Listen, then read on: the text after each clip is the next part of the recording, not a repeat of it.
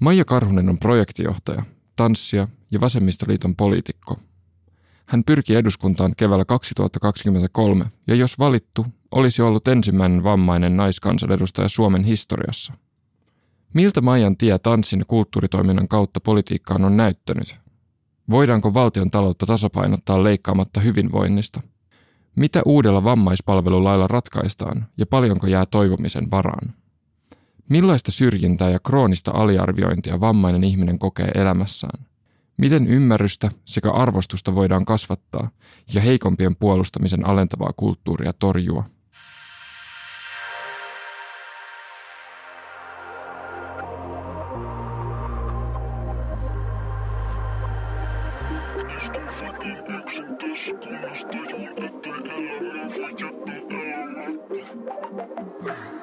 Joo, ja kun kysyt, ollaanko oltu kotona, niin kun oltiin Emil Kastehelmen kotona, joka on tällainen sotahistorioitsija ja sitten myöskin nyt ollut paljon Ukrainan sodan asiantuntijana, mutta A-studiossa ja muualla, niin sen koira Väinö oli aika semmoinen show siellä, koska se ensin lukittiin huoneeseen, josta sitten sen puolen tunnin päästä oli niin kuin life and death pakko päästä ulos sieltä. Joo. Sitten se tuli niin kuin vaatimaan silityksiä ja rapsutuksia meiltä. Ja, niin sitten se oli hankala, kun se aihe oli Ukrainan sota. Okay. Niin siinä ei voinut kauheasti alkaa naureskelemaan. Niin, joo. Mutta joo, sellainen. Tavallaan toisaalta semmoinen niin kuin comic relief-hahmo. Se on totta. Niin vähän sellaista koiraterapiaa, kun puhuu vaikeista asioista. Jep, missäköhän muualla me ollaan oltu kotona. Meidän ihan ensimmäinen, ei ensimmäinen, vaan toinen niin kuin vierasjakso oli Jarmo Lindberghin kotona. Se oli tämmöinen aika viitsä vanha rakennus. Sit se, etenkin se sali, sanomassa, niin. Tai luulin, että sä oot sanomassa vanha viihtyisä miehen. Entinen puolustusvoimien komentaja. Mutta joo, se oli. Siellä oltiin aika nöyrää poikaa myös. Me ollaan oltu lapsiasian valtuutettu Elina Pekkarisen kotona myöskin. Mut se oli kans mielenkiintoista. Mutta me yleensä aloitetaan jaksot silleen, että me livutaan siihen aiheeseen, mutta tosi hyvä semmoinen, joka antaa paljon kosketuspintaa meille, että siitä keskustelusta tulee hyvä. Ja myöskin, koska meitä kiinnostaa, on kuulla ihmisten niin kun elämän tarinat tietysti tiivistettynä olennaisiin asioihin. Mutta elämäntarinat siihen, että mikä on johtanut tähän pisteeseen, niin voitaisiin ehkä päästä sut ääneen ja lakata kertomasta meidän aikaisemmista jaksoista. Ei, mutta kiinnostavaa. Onko se Elina Pekkarisen jakso tullut jo? Joo. On. Okei, pitää kaivaa se. Se on hyvä jakso myös. Joo, mä uskon, mä just olin A-studiossa, niin hän oli jotenkin tosi terävä ja hyvä puhuja. Aivan ihana tyyppi. Niin ja paras tyyppi. Mm. Ja hänen koiransa ei pitänyt showta. Se oli ihan kiltisti. Paitsi oli kuulemma jonkun jäniksen kanssa pitänyt showta. Mutta mä en tiedä, se on ehkä not safe for work -tietoa. Jep. Nyt Elina enää koskaan tuu meidän podcastiin. Niin, eli elämäntarina. Joo.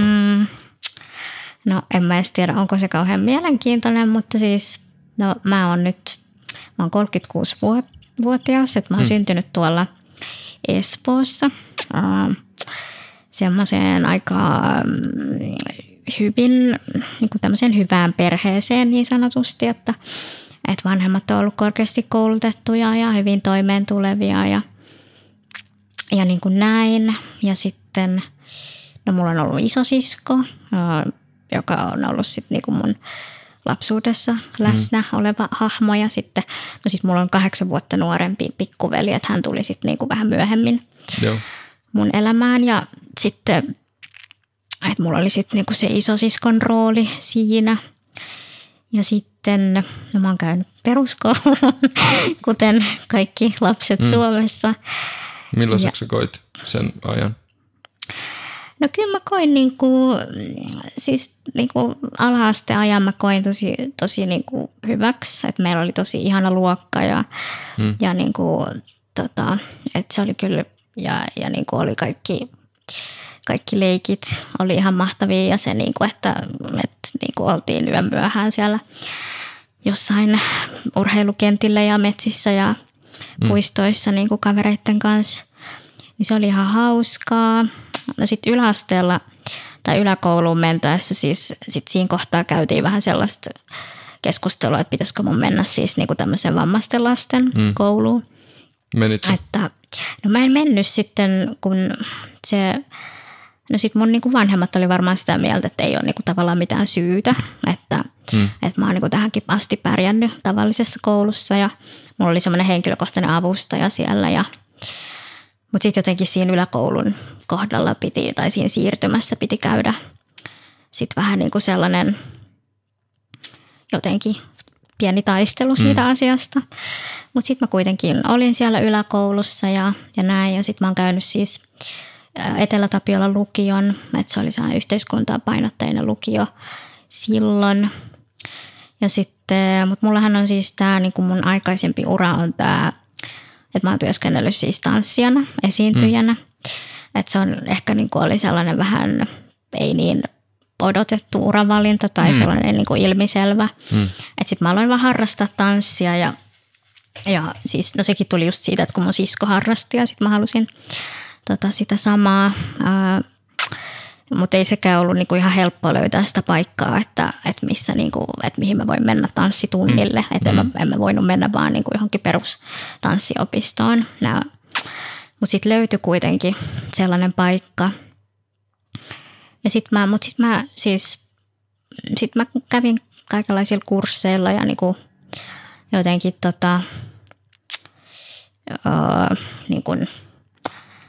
tein sitä tanssihommaa, mutta sitten mä kuitenkin ajattelin, että en mä ehkä voi tästä tehdä, tai ei se edes käynyt mulla siinä vaiheessa mielessä.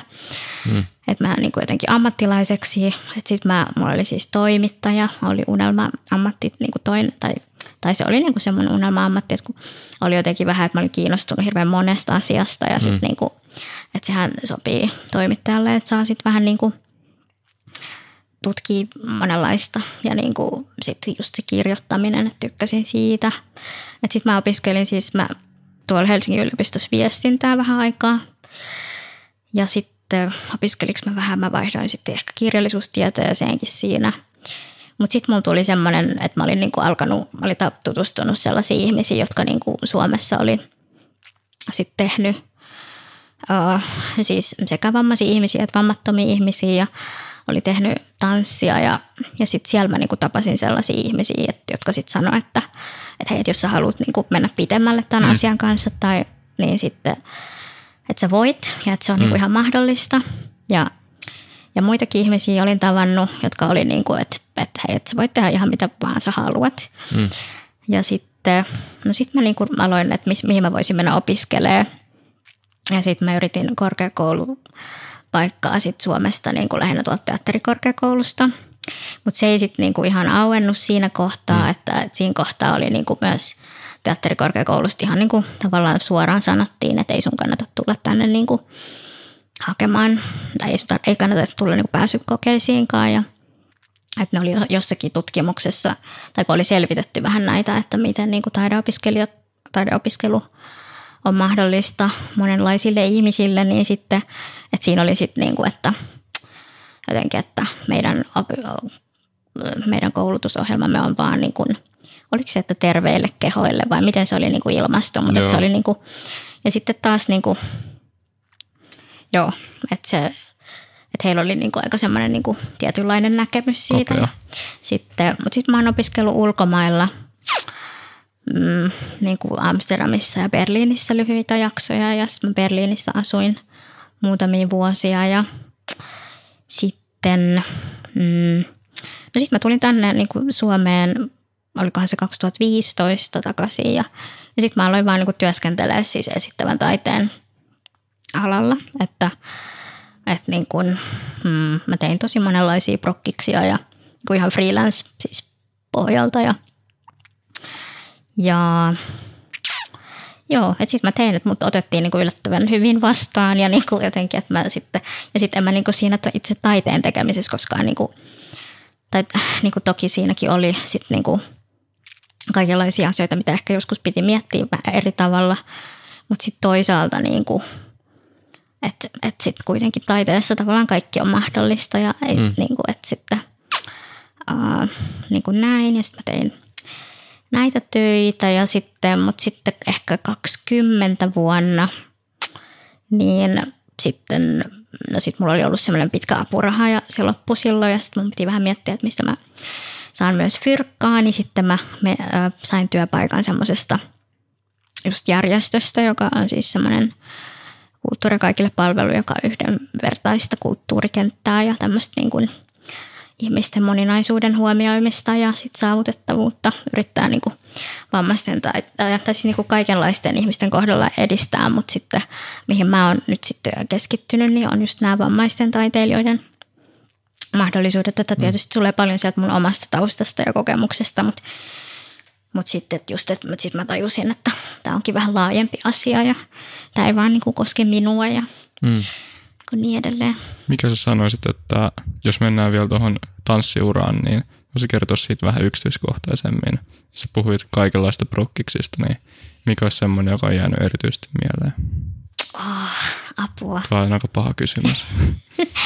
Niin, en mä tiedä, osaanko mä valita niin kuin ihan nyt yhtä ja tekeekö se oikeutta, oikeutta nyt sille asialle. Mutta kerro sitä reitistä, miten sä etenit sen tanssin parissa.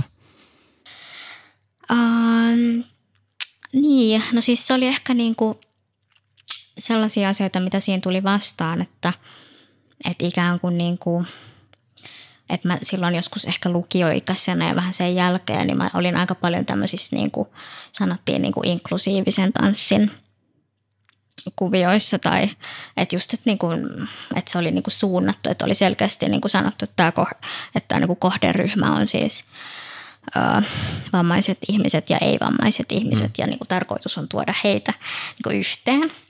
Mutta sitten ehkä niinku mun taustassa ja mun elämässä oli sit myös se, että just, että kun mä olin tavallaan niinku vaan elellyt mun elämää ja sitten niinku, että sit mä en ihan ymmärtänyt, että okei mä voin olla tässäkin kontekstissa, mutta sitten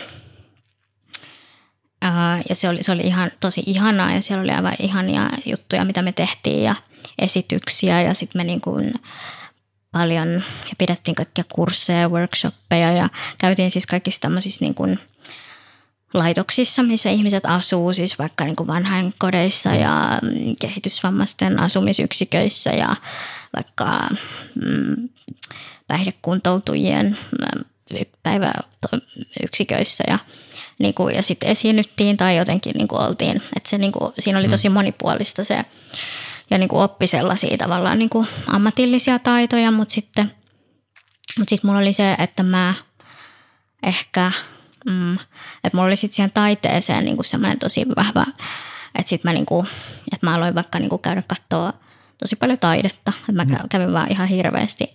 Niin kuin, että joku on sanonutkin mulle, että sä niin kuin, että jossain vaiheessa, että sä olit niin kuin aina siellä ja sä olit aina siellä katsomassa ja sä kävit katsoa niin kuin varmaan paljon enemmän kuin monet muut yhteensä. Ja, että sitten niin kuin mä imin sitä taidetta ja sitten mä aloin kirjoittaa niin kuin vaikka just kritiikkejä, siis taidekritiikkejä niin kuin sellaisen hyvin nuorella iällä niin kuin ihan pokkana. Ja sitten niin kuin mä aloin lähettelemään niitä eri paikkoihin ja sitten se jotenkin toimi. Että sitten sekin oli niinku mun reitti tavallaan, että kun mulla se koulutuspolku ei auennut niin helposti, joo, niin sitten se oli niinku se reitti myös päästä sisään ja niinku mennä sitten sellaisiin paikkoihin, missä mä olin just usein se ainoa niinku vammainen henkilö ja että mihin mua ei mitenkään odotettu, mutta sitten mä en niinku, niin, ja aina ei ehkä osattu suhtautua ja sitten joskus, tai niinku usein osattiin suhtautua. Mutta että mä en niin kuin jotenkin kyseenalaistanut sitä, niin kuin, mitä mä nyt jälkikäteen on ihmetellyt, että miten mä niin kuin pystyinkin siihen. Tai että mä vaan niin kuin menin ja on se varmasti ollut myös tosi jännää ja niin kuin, siis stressaavaa ja niin kuin rankkaakin välillä. Mutta että sitten että mä en niin kuin tavallaan kyseenalaistanut sitä omaa olemassaoloni oikeutusta. Mutta sitten, joo, että sillä tavalla, mutta että sitten... Joo, että se koulutusvaihe oli niinku varmaan, että sit siinä mä niinku vähän löin päätä seinään, että miten mä voisin niinku oikeasti sitten tulla ammattilaiseksi ja mut sitten joo, ja sitten niinku ehkä se, että sitten että niinku tekin puhuitte vähän siitä, tai niinku, että olette vähän kuin itse oppineita, tai jos mä ymmärsin oikein, tai että sitten on niinku tosi monia tapoja niinku tulla tai niinku tehdä asioita, ja sitten että kyllä mäkin olen varmaan sitten, vaikka mä olin sitten Berliinissä jonkun aikaa semmoisessa taidekoulussa, mutta sitten, ja sitten siellä oli taas niinku, vaikka just verrattuna siihen teatterikorkeakoulun kokemukseen, niin että sitten ihan siellä pääsykokeissa niin ei ollut mitään ongelmaa. Ja että sittenhän se kertoo vähän niinku myös siitä, että mikä se niinku taidekäsitys on tai mitä siitä taiteesta niinku jotenkin ajatellaan, mutta että onko se, että mikä se taiteilijan tekniikka pitää vaikka olla tai mitä se taito on tai tällaisia, niin mutta sitten niinku just varmaan tekemällä ja sitten, että löytyisi niinku ne oikeat ihmiset ja niinku sitä kautta. Sanoisitko, että taidemaailma on muuttunut niinku ymmärtäväisemmäksi Suomessakin sillä, että taidetta voi tehdä äärettömän skaalan tavoilla, niin. No kyllä se varmaan niinku jossain määrin on muuttumassa, että sitten niinku ihan viime vuosina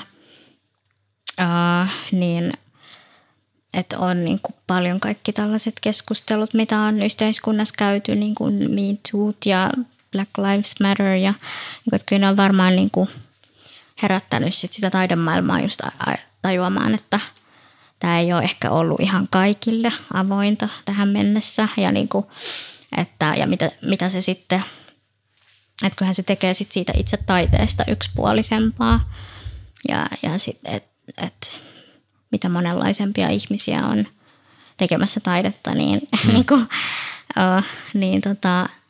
sen parempi ehkä myös sen itse taiteen kannalta. Joo, mutta kyllähän se vaatii, niinku, että sit pitää niinku tarjota ihmisille niitä mahdollisuuksia ja niinku systemaattisesti sillä lailla, että voi päästä opiskelemaan ja voi saada rahoitusta ja voi saada niin kuin mahdollisuuksia ja näkyvyyttä sille omalle työlle. Ja eikö se ole jotenkin sitä työtä, mitä sä nyt oot myös tehnyt? No se on just aika lailla sitä, joo. Joo, että sitten me, niinku, no me ollaan paljon taiteilijoiden kanssa tekemisissä ja niinku mahdollistetaan heille sitä taiteellista työskentelyä.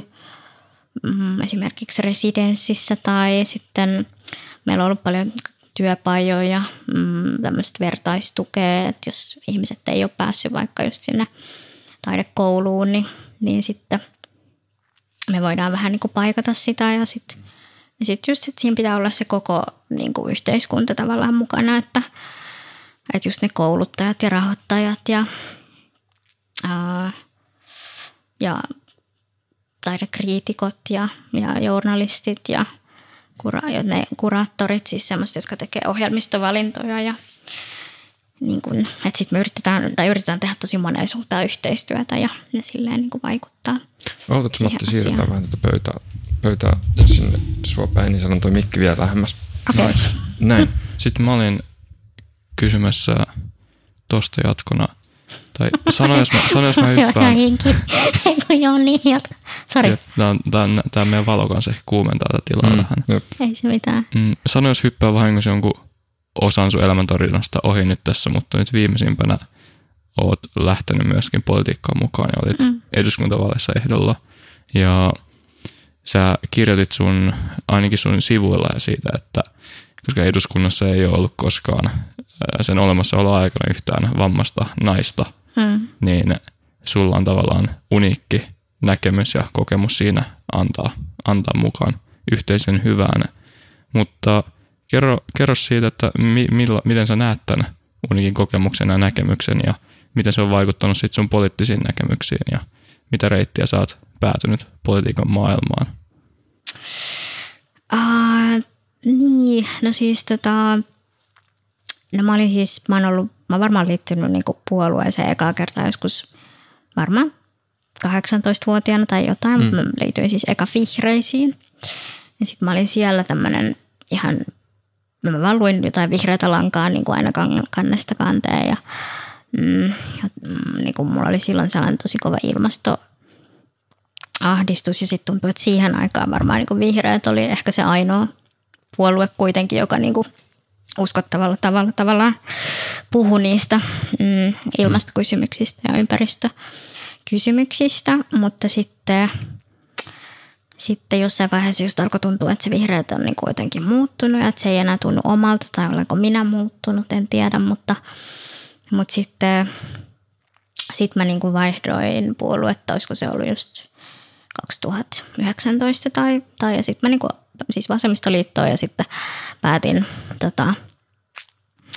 jotenkin niin sitten niinku alkaa myös tekemään asioita, että sitten mä menin johonkin työryhmiin ja niinku kaikkea tällaista, että ehkä se on niinku tuntunut hirveän luontevalta, että kun mä oon tehnyt aina hirveän paljon kaikenlaisia asioita niinku jotenkin moneen suuntaan, niin sitten se tuntui niinku silleen luontevalta ja mutta sitten niinku ja sitten oli ne tietyt asiat, mitkä niinku veti siihen Vasemmistoliittoon ja sitten ja olin mä niinku mä olin ehkä jotenkin aina silleen alitajuisesti ajatellut, että mä ehkä haluaisin niinku jonain päivänä kokeilla politiikkaa, mutta sitten mä ajattelin, että niinku hyvä elää elämää ja niinku jotenkin saada kokemuksia ja niinku näin, että mä en ole ollut mikään siis semmoinen nuorisojärjestö jyrä koskaan tai mitään tällaista, mutta siis mä olin siis, on ollut kuntavaaleissa ja sitten nyt eduskuntavaaleissa ja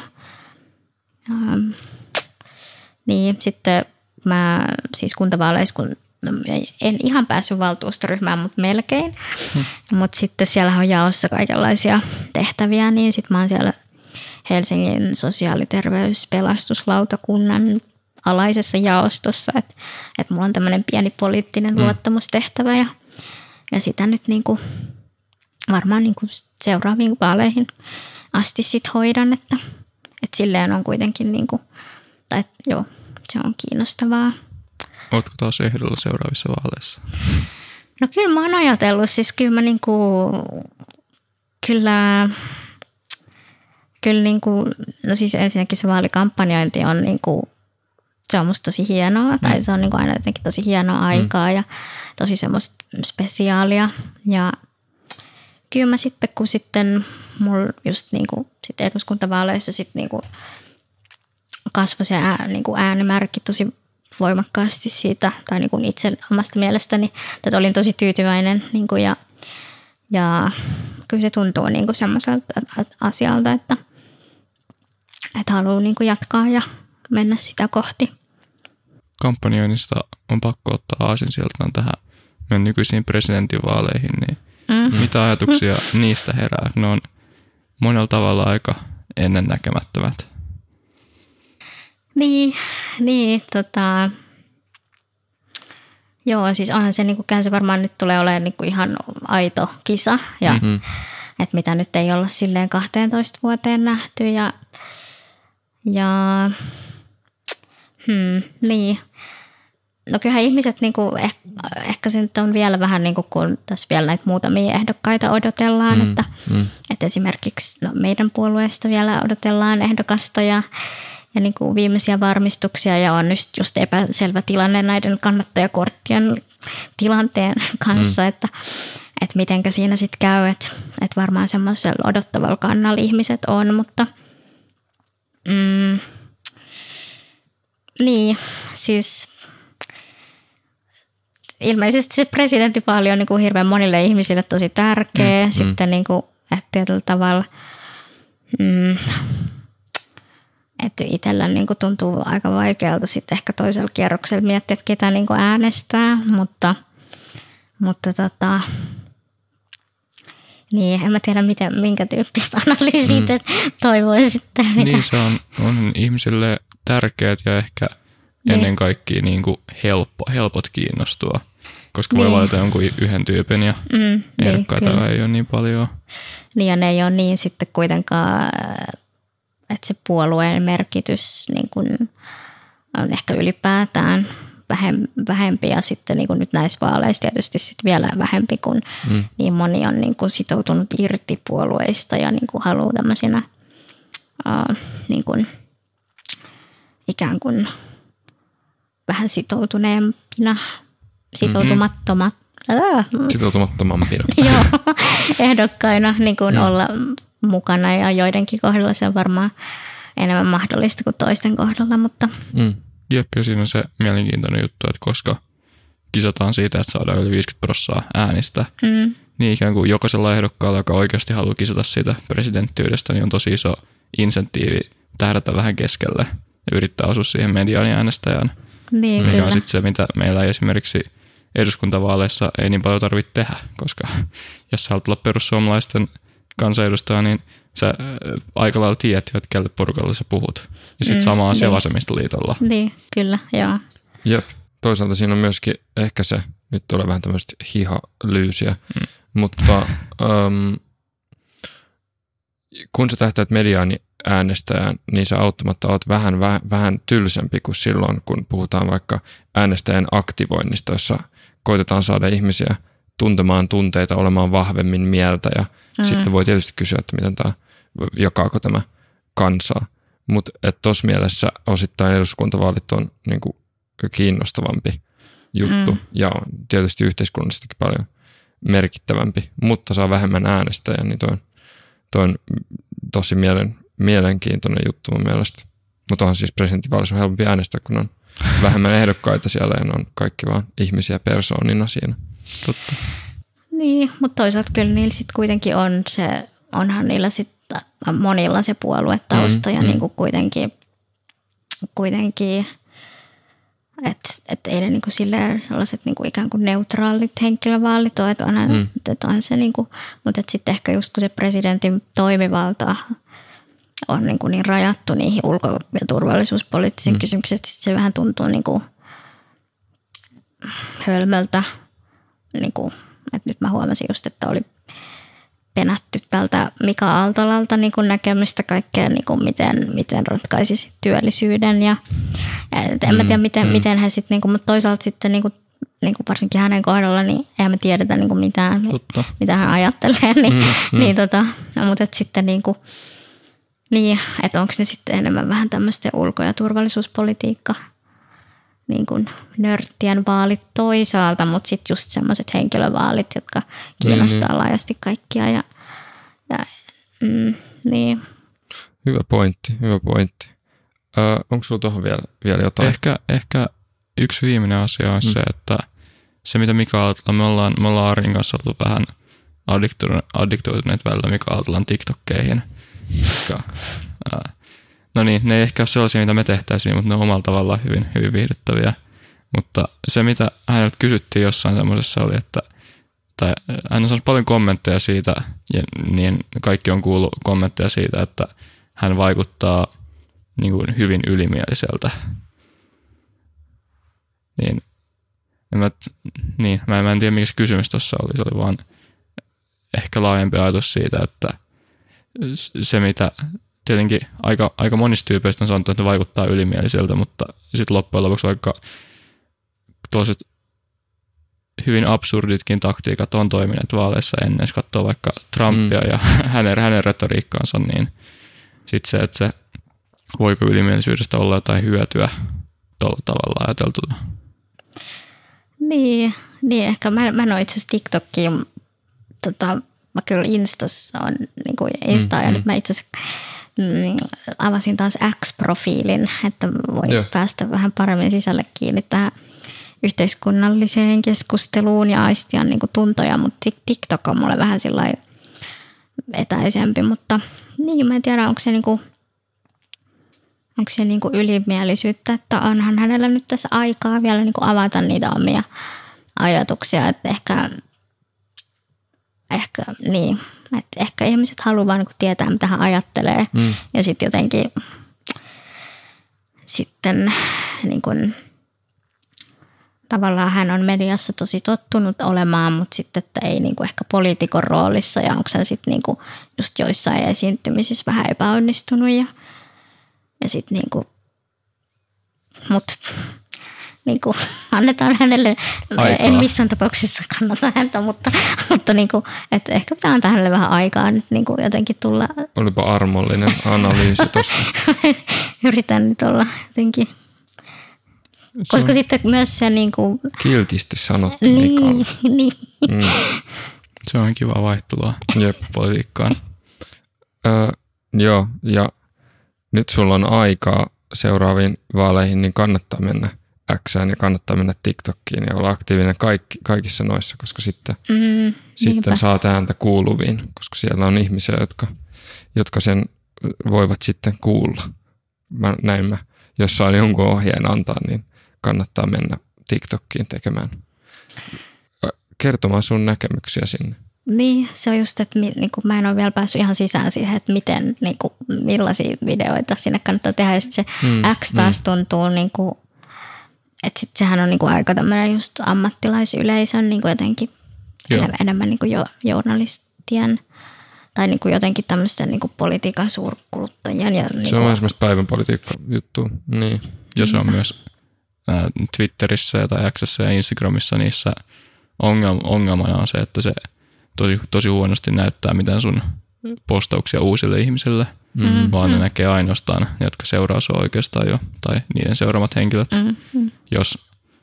jos joku on sitten kommentoinut sitä. Mutta se ehkä tuohon, että et tiedä minkälaista sisältöä TikTokiin pitäisi laittaa, niin oikeastaan mitä vaan niin kuin sun näköistä. Jos sä vaikka laitat sun kännykän johonkin pöydälle nojaamaan ja osoittamaan sua ja puhut 60 sekuntia ja julkaiset sen, niin se on oikeastaan se, mistä ainoa paikka, missä pitää aloittaa. Jep, voit myöskin kouluttaa ihmisiä siihen, että miltä esimerkiksi sun tanssi voi näyttää, koska se on sellainen, mitä ei varmastikaan, en mäkään ole ikinä, vaikka mä itse tanssin pitkään ja olen nähnyt todella monia tanssiesityksiä, mutta ne on kaikki ollut näiden terveen kehon omaavien. Oli, jos oli tolleen sanottu, niin oli aika sairaan typerä. Mutta pitäisikö tästä edetä siihen, että 2025 tulee uusi tämä vammaispalvelulaki. Mitä se muuttaa? No siitä on ollut paljon kiistaa. Oli niin kuin edellisen hallituksen aikana myös. Ja mitkä oli sun mielestä tärkeimmät kiistan aiheet? No siinähän niin kun se kiista ehkä kiteytyi, tai niin kun se suurin kiista ehkä kiteytyi siihen, että kun aikaisemmin on ollut erillinen kehitysvammalaki ja sitten on ollut vammaispalvelulaki, niin sitten nyt niin kun tavallaan nämä yhdistettiin ja sitten tuli niin kuin sen lain piiriin siis uusia ihmisiä, jotka ei ole aikaisemmin saanut vammaispalveluita tai jotka on ollut tosi niin kuin, vähän tämmöisiä niin kuin väliinputoajia. Esimerkiksi just autismin kirjon ihmisiä tai no juuri kehitysvammaiset tai aivovammaiset esimerkiksi on ollut aikaisemmin ikään kuin heikommassa asemassa. Niin sitten ehkä se, niin kuin, mihin mä itsekin sit silloin vaalien alla, mä kirjoitin sellaisen mielipidekirjoituksen. Ja sitten mä sainkin siitä tosi paljon niin kuin palautetta. Että et ehkä niin kuin se, että mä ymmärrän sen, että sitten ainakin väitetään, että ne resurssit on niin kuin, tai jossain määrin rajallisethan ne on, mutta sitten niin kuin, mutta sitten se on myöskin niin kuin yhteiskunnan valinta, mihin resursseja on, mutta sitten, että kun tulee niin paljon uusia ihmisiä nyt tämän lain piiriin, niin sitten mitä se tarkoittaa niin kuin, näille ikään kuin ihmisille, jotka on jo ollut sen lain piirissä ja ei siltikään välttämättä ole saanut aina ihan niitä palveluita, mitä on tarvinnut. Niin sitten kai tämä nyt oli sitten se suurin kiista ja sitten niin, ja sitten se, ehkä se laki, niin kuin, siis kyllä mä edelleen olen myös sitä mieltä, että eihän se niin kuin, ole hirveän hyvin kirjoitettu. Ja että varmasti niin kuin, siinä olisi joutunut paljon että jos nyt tämä uusi hallitus olisi päästänyt sen läpi, niin kuin, mikä mun mielestä sitten toisaalta niin kuin hyvään poliittisen tapaan tai hallintotapaan tai lainsäädäntötapaan, että jotenkin niin kuin, että kuitenkin niin kuin lähtökohta olisi se, että ne esitykset, mitkä on jo hyväksytty, että ne niin kuin menisi eteenpäin. Et en tiedä, oliko se nyt niin fiksua nyt sitten niin kuin pitkittää sitä asiaa. Et ehkä mä niin kuin enemmän sillä argumentilla ehkä vastustaisin sitä lain lykkäämistä kuin sitten monet oppositiopoliitikot, jotka niin kuin, et kyllähän siitä niin kuin, niin jotenkin tämä, että kyllähän siinä niin kuin vähenee ne resurssit suhteessa siihen, mitä ne niin kuin oli tarkoitus olla, mutta ehkä niinku, niin, se on niinku, ehkä siihen niinku vammaispalvelulakiinkaan ei niinku hirveän moni kansanedustaja sitten kuitenkaan loppujen lopuksi ihan hirveästi paneutunut. Että sitten niinku, että se päästettiin aika semmoisena niinku kuitenkin, että pitäisi olla tosi selkeää, niinku, että mitä säädellään. Ja että sitten kun niinku vaikka sosiaalityöntekijät tekee päätöksiä, niin että ne pystyy sieltä laista niinku katsomaan, että mitä mun pitää nyt niinku tälle ihmiselle myöntää ja kuinka paljon ja millä perusteella, niin se, että se laki on siinä mielessä kyllä tosi epäselvää.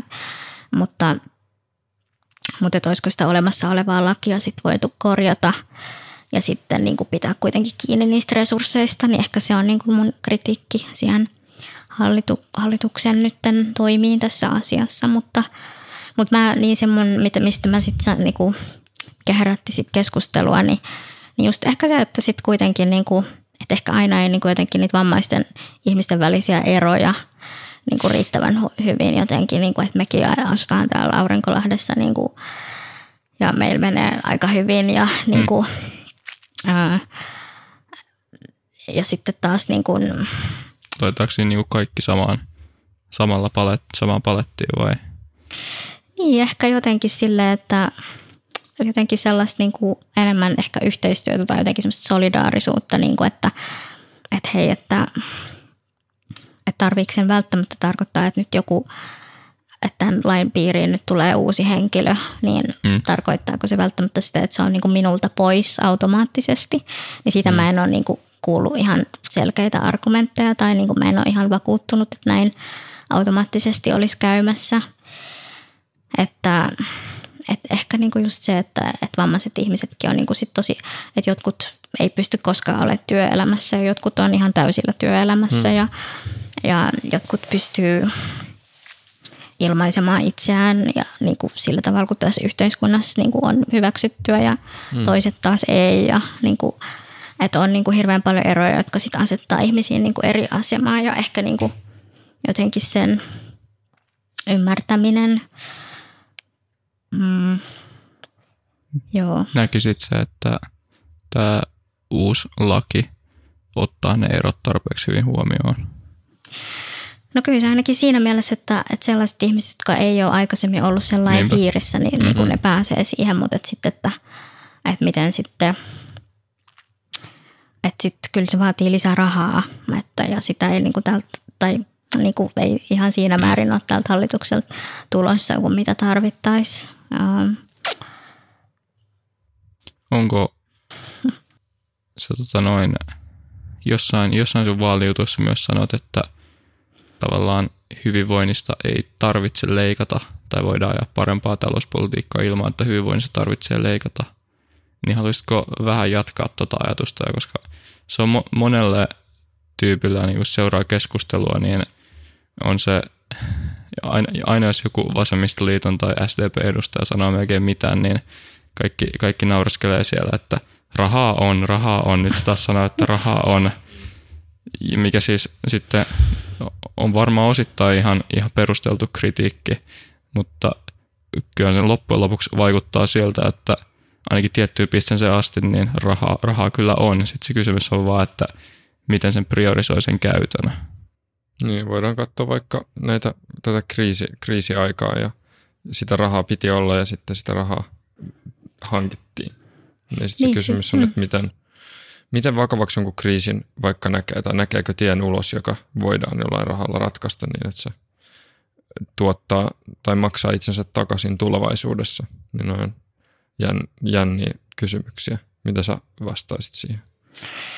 Niin, no se on kyllä varmaan niin kuin se isoin asia, miksi mä niin kuin just silloin niin kuin tavallaan sen Sipilän hallituksen loppukaneettina sitten siirryin Vasemmistoliittoon, koska jotenkin tämä, että miten, niin kuin, että miten suomalaisiin niin kuin uppoaa tämä ajatus tästä niin kuin jotenkin just tästä velkapaniikista ja että, että meistä on ihan ok, että joku tämmöinen niin kuin ihme velkakello tikittää niin kuin siellä taustalla ja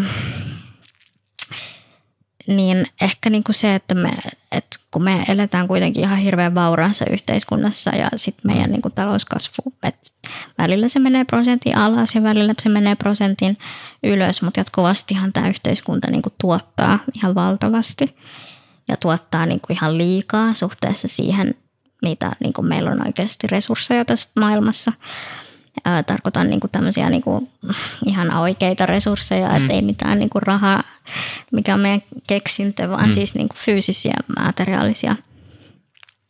Niin sitten siihen nähden jotenkin tämä, että miten tämä niin kuin ajatus tästä niin kuin niukkuudesta on niin kuin lyönyt ihmisille läpi, niin se on mulle tosi hämmentävää. Ja sitten tavallaan niin kuin se, että kyllähän niin kuin Vasemmistoliitolla esimerkiksi oli niin kuin se talouspoliittinen ohjelma, millä niin kuin esimerkiksi näihin vaaleihin lähdettiin, niin sehän oli kyllä niin kuin tosi siis niin kuin tarkka ja niin kuin, että oli tehty kaikki laskelmat ja se myös pysyi samana se, niin kuin, mitä tavoiteltiin, että se ei niin kuin vaihtunut useampaan kertaan siinä niin kuin vaalin kampanjan aikana, että kyllä niin kuin, niin, että Vasemmistoliitto varmaan niin kuin enemmän kiinnittää huomionsa sit siihen, no puhuu just tästä tulopuolesta, mutta ei niin kuin vielä, että kyllä kaikki puolueethan on sitoutuneita siihen, että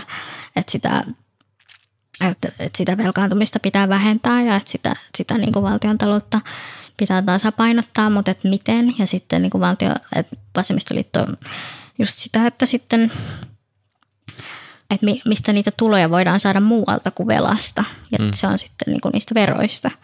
Ja niitähän nyt sitten, että nyt tehdään tosi niinku isoja, mutta tehottomia veronalennuksia niinku tosi laajalla kädellä. Ja sillä tavalla niinku tavallaan tämä hallitus sössi sen, että olisi voitu sitä velkaantumista vähentää, kun samalla niinku leikataan.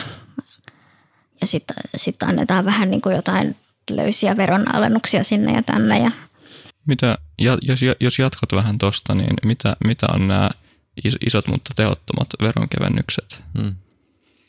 No eikö ole tulossa nyt siis niin kuin ansiotuloverotukseen siis niin kuin aika laajasti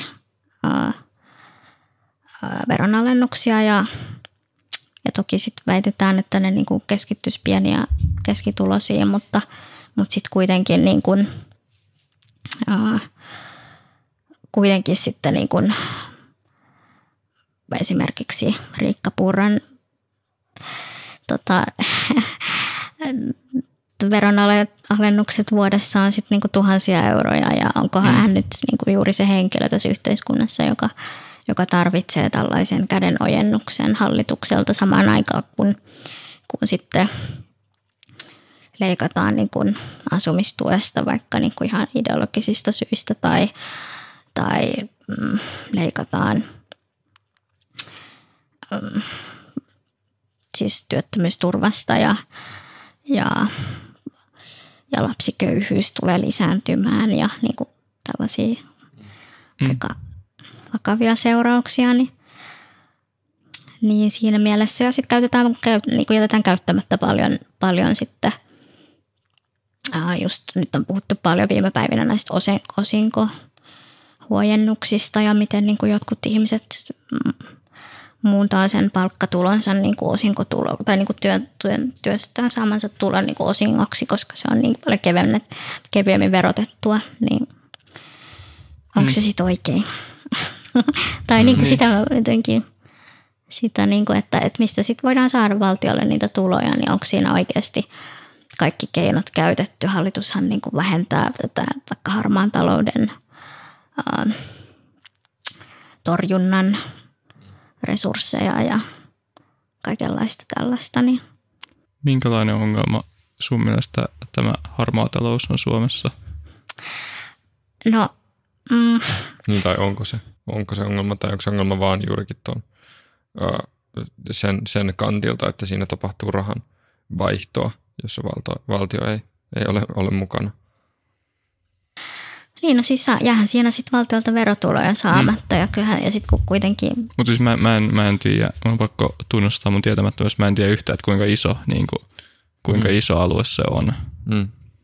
No kyllä mun mielestä siis kyllähän niin kuin edellinen hallitushan esitti semmoisen niin kuin 50 kohdan listan, toimenpidelistan, että mitä kaikkea sillä asialla pitäisi tehdä. Mm. Et en mäkään nyt osaa sanoa ihan niin kuin tarkalleen sitä mittaluokkaa tässä, mutta kyllä se niin kuin vaikuttaa siltä, että se on niin kuin sellainen ongelma, jota on niin kuin, että joka on koettu sellaiseksi, että siihen tulee niin kuin puuttua ja niin, että kuitenkin sitten kaikki, esimerkiksi vaikka rakennusteollisuudessa tai millä ikinä aloilla, niin sitten, että tavallaan sitten kun kaikki käyttää kuitenkin tätä yhteiskunnan infrastruktuuria, niin sitten se on ihan oikein, että sitten ei ole verotuksessa sellaisia ikään kuin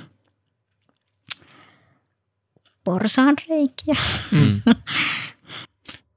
Joo, sä myöskin mainitsit jossain, olisiko varmaan ollut sun kampanjan kohdalla taas kerran, mutta että sä haluaisit Suomeen yhteiskunnan, joka ei sairastuta ketään. Mm. Tuo oli aika silleen iskevä juttu, mutta jäi mulle yhä, no jäi mieleen, koska se oli niin tavallaan mieleen jäävä, mutta jäi mulle yhä epäselväksi vähän, että mitä se tarkoittaa ja että onko meillä yhteiskunta, joka sairastuttaa ihmisiä.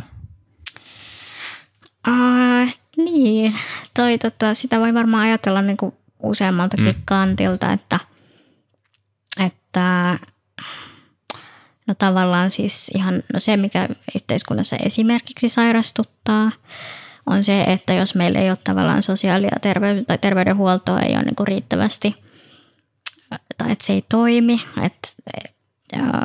tai ei ole riittävästi resursseja siellä, että ihmiset pääsee hoitoon oikeaan aikaan ja nythän on ollut tämmöisiä juttuja, että joku ihmisen niin kuin syöpä on levinnyt, siis koska hän on joutunut odottamaan siis kuukausia, että pääsee vaan niin kuin johonkin tämmöiseen skannaukseen ja että HUSista ei vaan niin kuin joutunut odottaa monta kuukautta.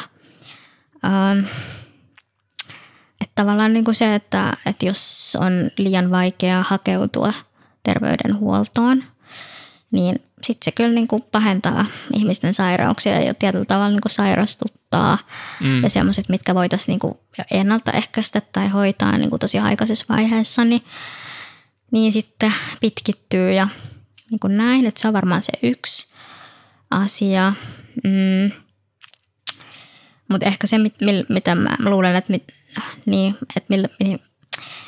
mihin minä olen kampanjassa viitannut tällä ehkä vielä sitten enemmän, niin että sitten kun niinku tavallaan, että jotenkin nyt tämä ehkä vähän tuntuu, että on niinku kärjistynyt ja nyt vaikka Helsingin kaupunki miettii näitä terveyskeskusmaksujen palauttamista ja tarkoittaako se sitten sitä, että niinku pienituloisemmat ihmiset, joilla ei ole sitä työterveyshuoltoa, niin sitten jättää menemättä.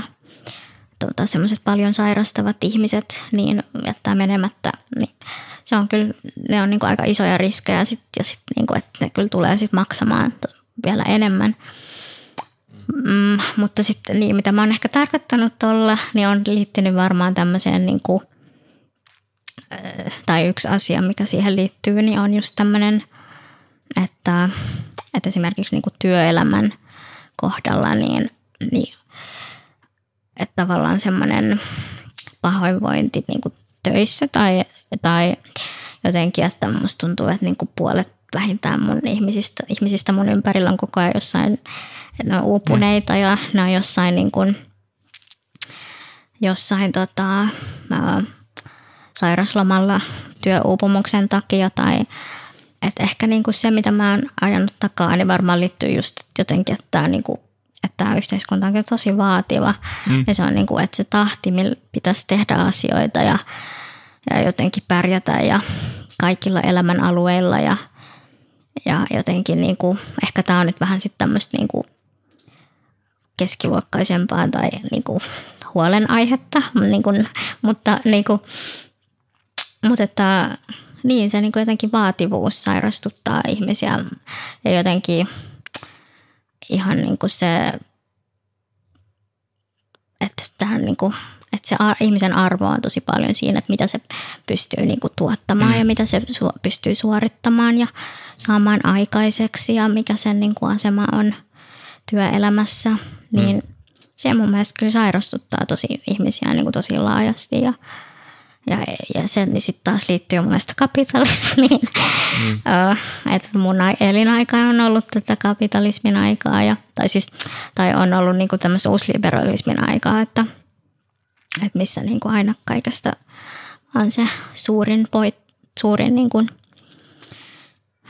voitto ja arvon nousu ja arvon lisän nousu. Ja. Se on varmastikin todella...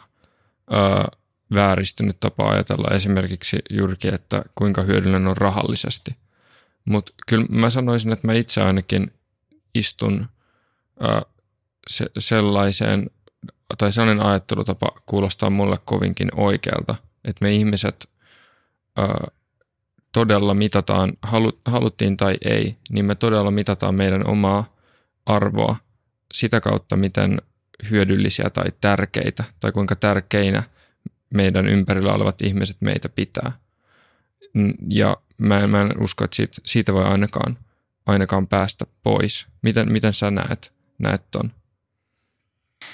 Niin, siis niin, että millä tavalla tärkeinä, että sitten niin kuin, että vaikka joku mun mummo, joka on hoivannut mua, niin kuin, että hän on ollut sit eläkkeellä jo, mutta hän on niin kuin tavallaan hoivannut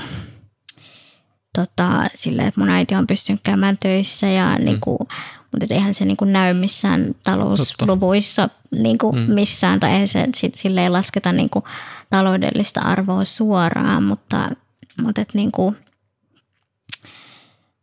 niin et ihmiset voi olla tosi monella tavalla tärkeitä ja sitten sitä niinku, että mitataanko se sit rahassa tai vaikka niinku just joku ihmisten tekemä vapaaehtoistyö tai sitten mä niinku näen jonkun tämmöisen, että jos sille laskettaisiin niinku, rahallinen arvo, niin se olisi niinku ihan todella todella suuri lukema. Niinku, mutta että Suomessa on sitten se niinku se keskittyy tosi paljon siihen palkkatyöhön ja mielellään niinku kokopäiväiseen palkkatyöhön ja vakituisiin työsuhteisiin ja niin kuin, että se on sitten se niin kuin ikään kuin se niin kuin, millä sä niin kuin voit voittaa.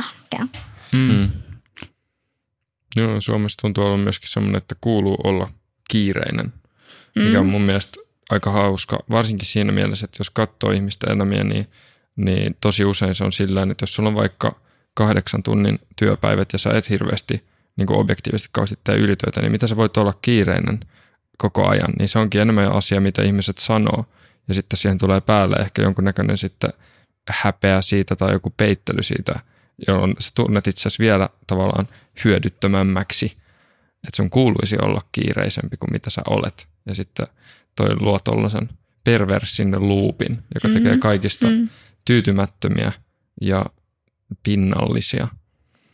Et joo, kyllä toi on hyvä tapa katsoa tätä, mä luulen.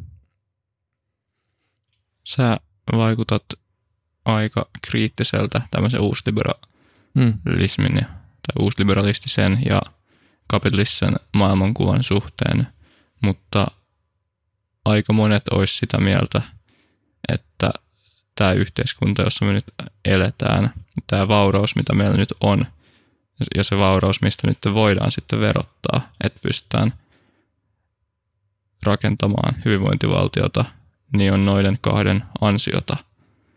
Niin, no, kaksosainen ehkä, ootko tosta samaa mieltä, ja toinen, jos oot, niin onko se sitten mahdollisesti myös vaarallista yrittää rajoittaa niitä ja mennä tällaiseen sosialistisempaan suuntaan? Niin, siis no siis se on totta, että yhteiskunta on vauraampi kuin koskaan aikaisemmin, mutta sitten tämä, että mitä tämä niin kuin 1800-luvulta alkanut kapitalistinen järjestelmä ja siis mä en ole mikään kyllä niin kuin semmoinen, että mä olisin tästä asiasta hirveästi puhunut, niin kuin, että en mä ole niin kuin mikään jotenkin nyt ehkä paras henkilö puhumaan tästä ajatuksesta tai tästä asiasta, mutta niin kuin... Niin me ollaan ihan samalla tasolla tässä. Mutta että niin kuin, siis tavallaan Vasemmistoliitto kuitenkin on se aina puolue, joka niin kuin Suomessa se on hirveä tabu sanoa niin kuin haastaa sitä kapitalismia, tai se on niin kuin tabu.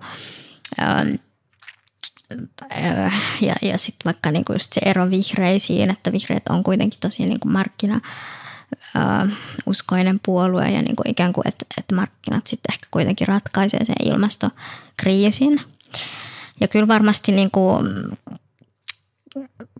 sillä on merkitystä, mutta sitten että niin kuin ihan, että miten se kapitalismi, että mikä sen vaurauden ikään kuin hinta on, no se nyt ainakin tietysti, että se ei ole todellakaan vakautunut niin kuin, että se on jakautunut epätasaisesti ja jos katsoo niin kuin globaalisti, niin onhan se niin kuin, että mistä tavallaan niitä resursseja, mistä on haettu raaka-aineita ja mineraaleja ja mitä kaikkea siihen liittyy, miten kuitenkin niin kuin orjakauppa on mahdollistanut tätä niin kuin länsimaisen tämän niin kuin pohjoisen pallonpuoliskon vaurautta ja miten sitten me ollaan myöskin niin kuin toisaalta tuhottu ne elämän edellytykset niin kuin siinä mielessä, että nyt on niin kuin tosi vaikeat paikat niin kuin tulevina vuosikymmeninä sitten, että mitä tämä ilmastokriisi, ja kyllähän se on niin kuin, sehän on niin kuin aiheutunut siitä ikään kuin vaurauden niin kuin ikään kuin hallitsemattomasta lisääntymisestä ja sokeasta voiton tavoittelusta vai? Niin ja sitten että niinku, että se on sitten niinku ihan se niinku fyysinen, se käsin kosketeltava niinku materiaalinen hinta, että niinku vesistöt on saastunut ja lajeja on kadonnut ihan valtava määrä, siis on sukupuuttoaalto ja niinku, että onhan se niinku hinta siitä sitten niinku todella kova, ja en tiedä miten niinku tästä mennään eteenpäin, mutta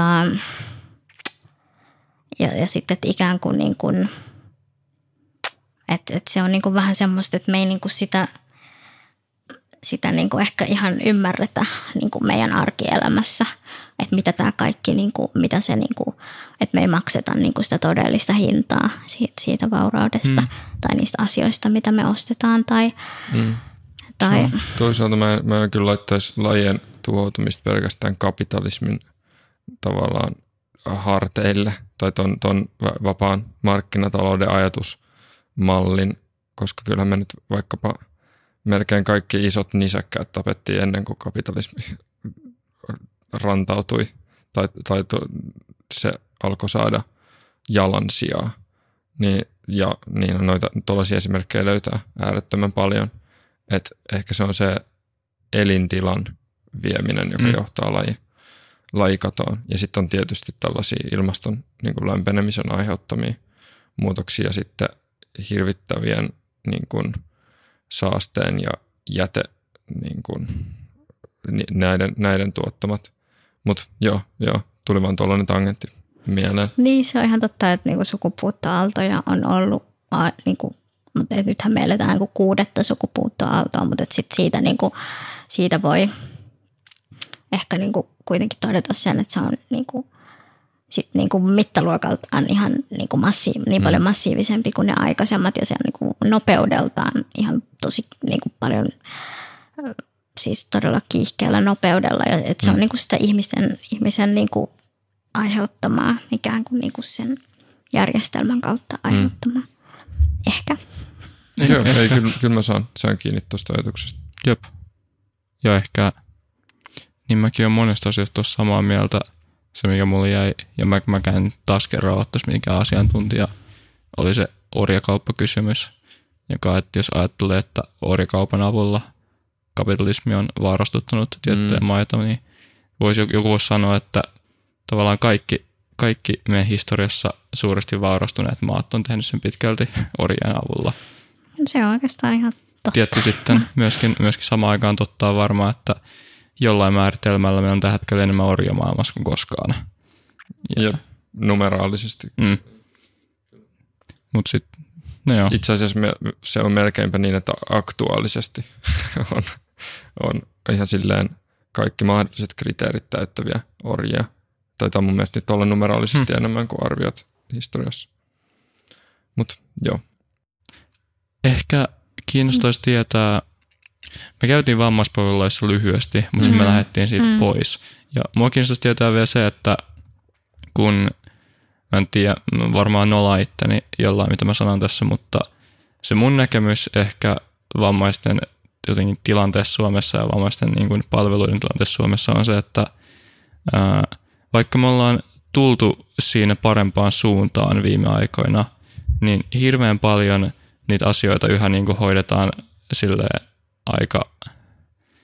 aika jossain niin kuin poissa näkyvistä, ja että on jossain kodissa tai laitoksessa, ja sitten siinä on aidat, ja siellä hoidetaan tietenkin varmaan niitä pahiten, vaikka kehitysvammaisia, mutta se kuitenkin tuntuu siltä, että niistä asioista tavallaan ei hirveästi uskalleta puhua, ja niistä puhuminen tuntuu vähän epämiellyttävältä, mutta sitten toisaalta kuitenkin se olisi varmaan hirveän tärkeää puhua niistä, jos on sellaisia ongelmia, joita voisi tavallaan ratkaista. Mutta mitkä sun mielestä olisi tehokkaimmat ja nyt ne tärkeimmät tavat, joilla me voitaisiin Suomessa vammaisten asemaa kehittää?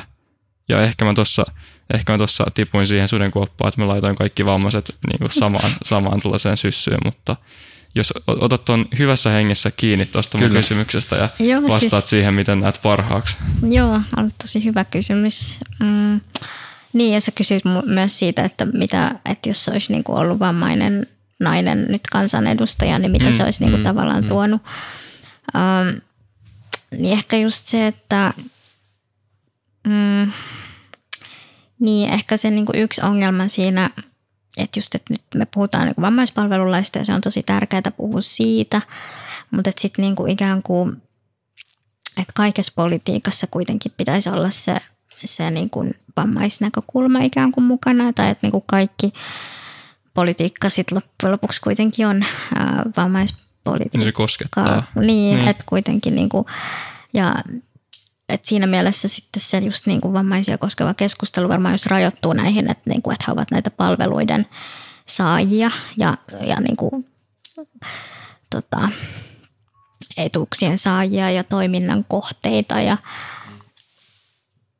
niin kuin, ja se on myös yksi asia, mitä niin kuin siinä uudessa vammaispalvelulaissa paljon kritisoidaan, mikä on ihan niin kuin, voi olla.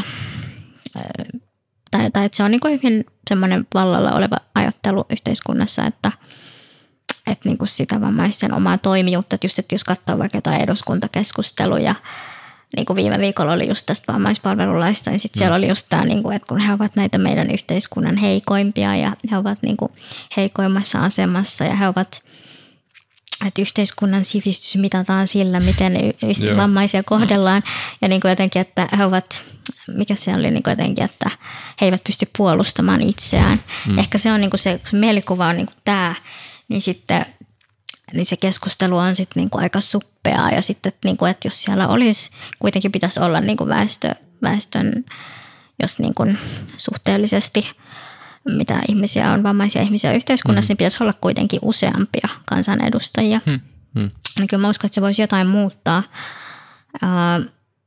Mutta että sitten niinku, et mitä sitten niinku pitäisi tehdä, niin varmaan, no siis sitten kyllä varmaan niinku ihan tämmöinen työllisyys, siis niinku, että vammaisten ihmisten työllisyys on siis tosi matala, onko se 20% ihmisistä on työelämässä ja sitten jos siihen niinku asiaan tartuttaisiin niinku todenteolla, niin sehän olisi niinku kaikkien kannalta, myös kansantalouden kannalta niinku hyvä asia, että saataisiin näitä niinku tuottavia työntekijöitä tähän yhteiskuntaan lisää.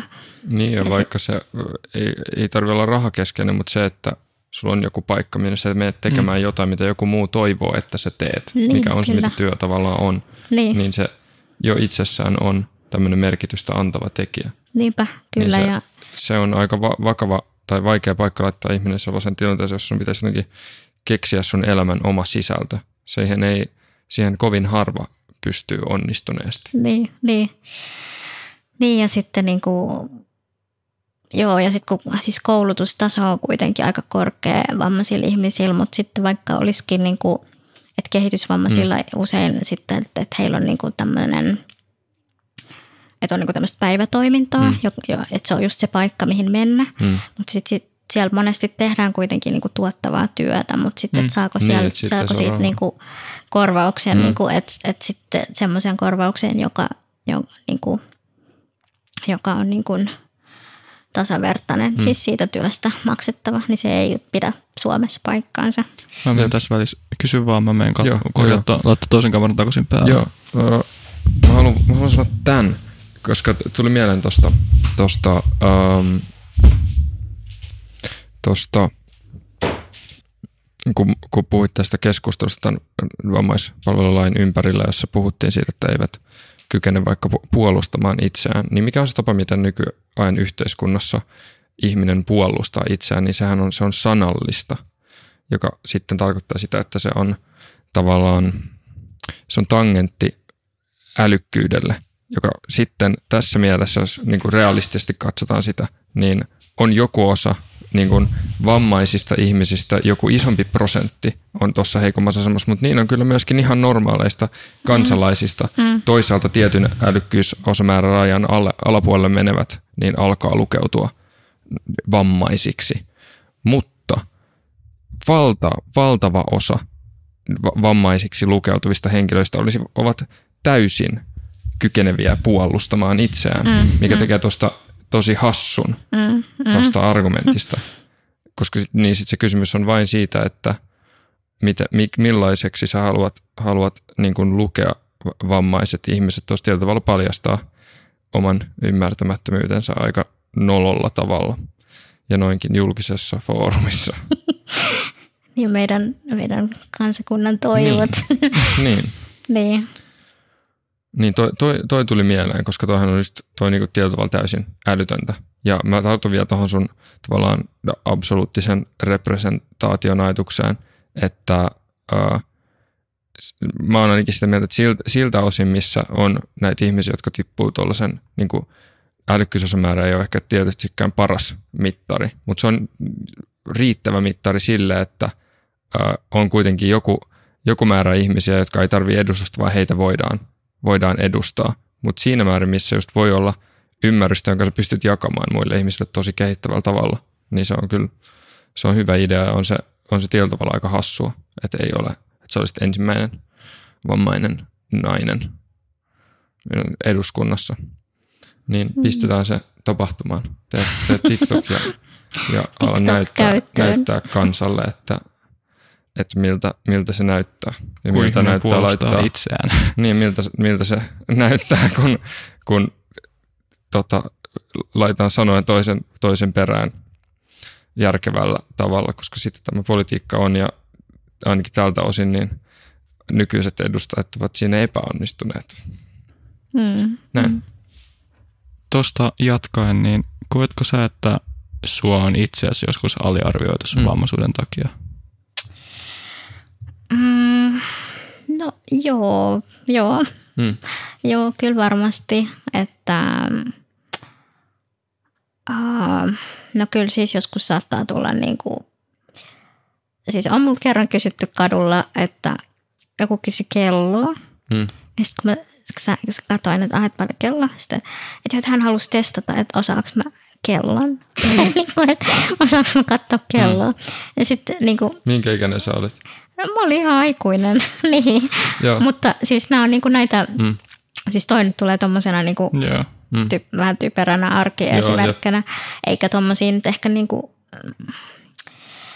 hirveän paljon, mutta sitten niinku, että jos niinku ajatellaan ihan tämmöisenä aliarvioimisena, niinku, että sitten on tietysti niinku mielikuvia paljon, mitä ihmisillä on niinku erikoisia mielikuvia ihmisistä, tai siis vammaisista ihmisistä.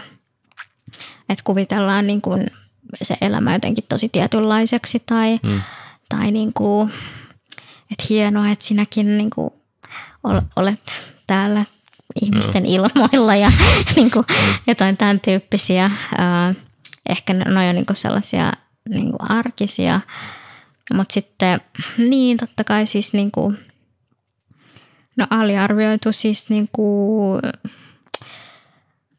että kyllä niin kuin, ehkä niinku tavallaan, no en mä tiedä, onko mä niinku nyt ihan työelämässä varsinaisesti niinku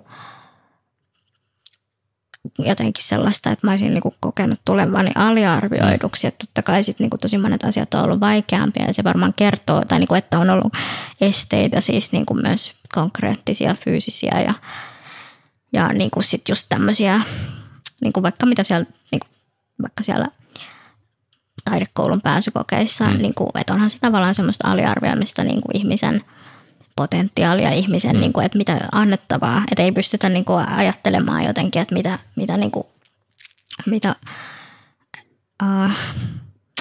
mitä annettavaa voisi olla, mutta sitten, mutta joo, kyllä niin kuin varmaan joissakin asioissa niin kuin joutuu sitten ehkä, niin kuin, tai on ollut semmoinen olo ainakin, että joutuu niin kuin enemmän tekemään töitä sellaisen niin kuin uskottavuuden eteen tai jotenkin niinku sellaisen just, että tulee niinku vakavasti otetuksi ja jotenkin mutta sitten ne voi olla välillä tosi niinku sellaisia hienovaraisia ja sitten sä voit jäädä niinku miettimään, että oliko tässä nyt jotain vai. Ja sitten tietysti niinku politiikassakin niin ehkä niinku se ehkä joissain tilanteissa vähän niin kuin se, että kysytäänkö multa vaikka, tai että multa tavallaan aina kysytään se vammaiskysymys. Ja sitten niin kuin, ja sit kun oikeastaan mä niin kuin, vaikka että mulla on niin kuin ehkä enemmän sit osaamista vaikka niin kuin jostain just taide- ja kulttuurialan sit niin kuin vaikka substanssiasioista olisi ollut niin kuin jossain tilanteessa, mutta sitten mult ei, että se kysytään sitten joltain toiselta ja sitten multa kysytään vaan se, niin kuin se vammaiskysymys. Tai niin kuin, että siinä on myös hyvä, että me aloitettiin taiteella. Mentiin siitä. Joo, ei kun, ja sitten kun mä siis toisaalta tosi mielellään myös puhun siitä, tai että mä oon niin kuin tehnyt myös sen valinnan, koska just se, että koska ei ole niin hirveästi niitä ihmisiä, jotka puhuu siitä ja niin kuin semmoisella tavalla, mitä mä itse toivoisin niin kuin kuulevani. Niin sitten, ja tavallaan se olisi myös vähän hassua, että multa ei niin kuin, että jos sitä aihetta jotenkin välteltäisiin, mutta että sitten niin kuin, että just, että sitten voi olla kuitenkin semmoinen yleispolitiikko tai semmoinen, niin kuin, että voi niin kuin holistisesti niin kuin jotenkin siis niin kuin kaikenlaisia asioita niin kuin ottaa kantaa. Ja, että mun piti jossain vaiheessa siinä vaalikampanjassa vähän niin kuin, että hei, että nyt, tää on niin kuin, että nyt mä en ole puhunut moneen viikkoon mistään muusta kuin näistä vammaiskysymyksistä. Että nyt mun täytyy niin kuin itse niin kuin ottaa se tila ja, niin kuin, ja vaikka multa kysyttäisiin, niin sitten mä vastaan vaan jotain ihan muuta. Tai niin kuin jotenkin, että mä niin kuin teen itse tietoisesti myös sitä tilaa. Niin kuin. Sitten sä oot oppinut sen politiikan tärkeimmän taidon, eli muokkaat sen kysymyksen sillä kysymyksen. Niin vastaa ihan mitä itse haluaa. Niin. Nyt mä menen vähän niin kuin äskeistä sun toivetta vastaan tässä täysin ehkä, mutta noiden esimerkkien tavallaan inspiroimana ja just se tavallaan aliarvioiminen, joka varmaan johtuu ja ehkä sitten osittain tietynlaisen niin kuin arvostuksen puute, joka varmaan johtuu pitkälti vaan ymmärtämättömyyden puutteesta. Niin voit vastaa ymmärtämättömyydestä. Niin, ymmärtämättömyydestä kyllä. Niin vastaa ihan niin yksityiskohtaisesti kuin haluat, jos haluat, mutta voisi olla ihmisille tosi valaisevaa ja tärkeää niin myöskin kuulla sun vammaisuudesta ja millä tavalla se rajoittaa sua ja millä tavalla se ei rajoita sua. Joo, niin, no joo, kyllä mä voin vastata. Siis joo, no eipä, mulla on siis semmoinen harvinainen sairaus, että mulla on niinku hauraat luut. Että sitten et se on niinku ehkä lapsena just vaikuttanut enemmän silleen, että silloin mä oon niinku ollut aika paljon viettänyt aikaa sairaalassa ja niinku näin. Mutta sitten niinku nykyään se ei niinku tavallaan mun terveydentilassa hirveästi, niinku, tai että se... Niinku, et mä tavallaan niinku elän mun elämääni ja sitten että mä liikun pyörätuolilla ja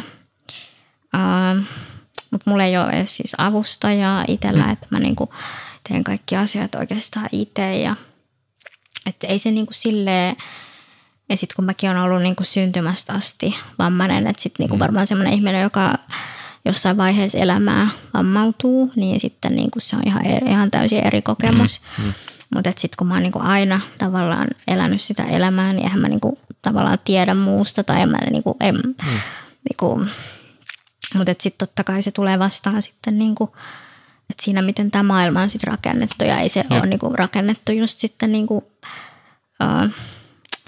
niinku minun kaltaisille ihmisille. Ja just kun sanoit siitä, niinku, että niinku on sitä näkymättömyyttä tavallaan, niin sitten niinku, että se on varmaan just sitä sitten, että kun monilla ihmisillä on sitten, että on niinku niitä kaikenlaisia esteitä niinku tavallaan osallistuu yhteiskuntaan, niin sitten sekin niinku, että sit niinku loppuviimein se aiheuttaa sen, että meillä ei ole yhtäkään niitä kansanedustajaa tai niinku, että joo. Tuo oli aika hyvä kysymys Matilta heittää, ja mä heitän toisen ehkä yhtä kiperän, joka on se, että me ollaan ehkä osittain vaan niin kuin USAn politiikan jatkeena, mutta keskitytty tai aina aika ajoin nousee esiin tilanteita, joissa vaikka käytetään tämmöisiä import-sanoja sieltä, import-sana. Tollainen, no joo. Mutta esimerkiksi, mitä mieltä sä olet siitä tavallaan ableismi-sanasta, koska se on tavallaan leimautunut nyt sellaiseksi, että vain tietyt poliittiset mielipiteet omaava ryhmä ihmisiä käyttää sitä. Olisiko se hyödyllinen sana tuoda laajempaan käyttöön? Niin. No, kyllähän se varmaan niinku, olisiko vielä vajaa 10 vuotta sitten, niin, tai 10 vuotta sitten, niin puhuttiinko me niinku esimerkiksi silloin niinku rasismista niinku tällä tasolla, mitä me ollaan nyt tänä kesänä puhuttu, ja että nyt niinku kaikki on innoissaan määrittelemässä, mitä rasismi on, ja niinku käydään keskustelua siitä, että mitä se on ja miten se niinku näyttäytyy ja näin. Niin sitten, niin siis kyllä mä ajattelen, että se ableismi, toki en mä tiedä, onko sille mahdollista löytää jotain niinku just suomenkielistä vastinetta, mutta niinku kyllähän se tavallaan voi olla semmoinen ihan hyvä työkalu ihmisille ymmärtää niinku näitäkin asioita, mitä mä oon tässä nyt puhunut, että mitä niinku, että miten tämä yhteiskunta on niinku just rakennettu niinku tietyt normit ikään kuin täyttäville ihmisille, tai että miten se niinku, niin, että mitä kaikkea, niinku, että kun sä yrität elää niinku vammaisena ihmisenä tässä yhteiskunnassa, niin mitä sieltä niinku tulee vastaan, ja sieltä tulee niin kuin mekin ollaan tässä puhuttu, niin tosi monenlaisia asioita tulee vastaan niin kuin tosi monella tasolla. niin kyllä mä uskon, että se voisi olla niin kuin hyödyllinen työkalu tai semmoinen niin kuin, avata niin kuin ihmisille sitä jotenkin niin kuin myös tommoisen termin kautta voidaan sitä avata muutenkin, mutta, niin kuin, mutta et se jotenkin, että miten niin kuin läpileikkaavaa se sitten niin kuin se ikään kuin syrjintä on, että se ei ole vaan niin kuin, että se ei ole välttämättä vaan ne portaat tai niin kuin, että se on niin kuin hirveän monenlaisia asioita. Joo, mä itse ehkä näkisin sen sillä tavalla, että aika usein ihmisten ennakkoluulot, mitä nyt vaikka rasismissa ja ablevismissa on, molemmissa on kyse siitä, että sä asetat tietynlaisia ennakkoluuloja sen ihmisen jonkun piirteen perusteella, niin ne ennakkoluulot lähtee kokemuksen ja ymmärryksen niin kuin lisääntymisen kautta, niin ne termit tulee turhiksi, jos ne ihmiset, joihin niissä viitataan, on riittävän paljon esillä, että niistä piirtyy kokonaisvaltainen ihmiskuva. Ei tarvitse kovin montaa positiivista kokemusta olla vaikka jonkun tietyn kulttuurin edustajan kanssa, että lähestulkoon kaikki ennakkoluulot siitä katoaa. Niin sama koskisi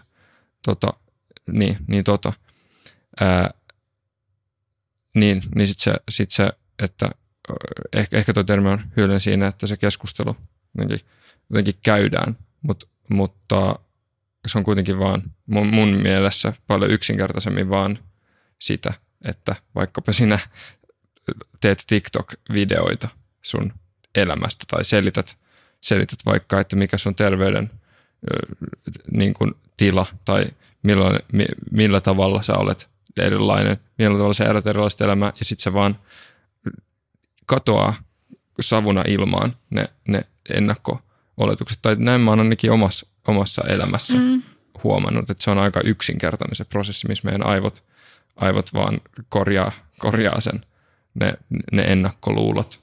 Niin se kun näitä termejä käytetään, niin tekee ennakkoluuloista semmoisia pelottavia monstereita, mikä sitten vaikeuttaa sitä keskustelua tosi paljon. Ja nyt tässä on joku ismi taustalla. Niin. Se tekee, se on sekä se, että sitten se myöskin tekee sit sen, että tällaiset kaikki termit, niin ne on korkeakouluihmisille tosi tuttuja, mutta sitten oikeastaan muille ihmisille uusien termien ottaminen käyttöön tai tuollaisten termien ismien käyttäminen ollenkaan on hirveän semmoinen, niin kuin ei käytä omassa elämässä yhtään, niin sitten se ei vaan sovi heille, jota kuitenkin todella mittava väestö. Ja myöskin usein miten se väestö, mihin ajatellaan, että vaikkapa rasismi sijoittuu, niin sitten se on täysin turhaa käydä semmoista keskustelua, jossa kaikki ei ymmärrä, että mistä siinä puhutaan.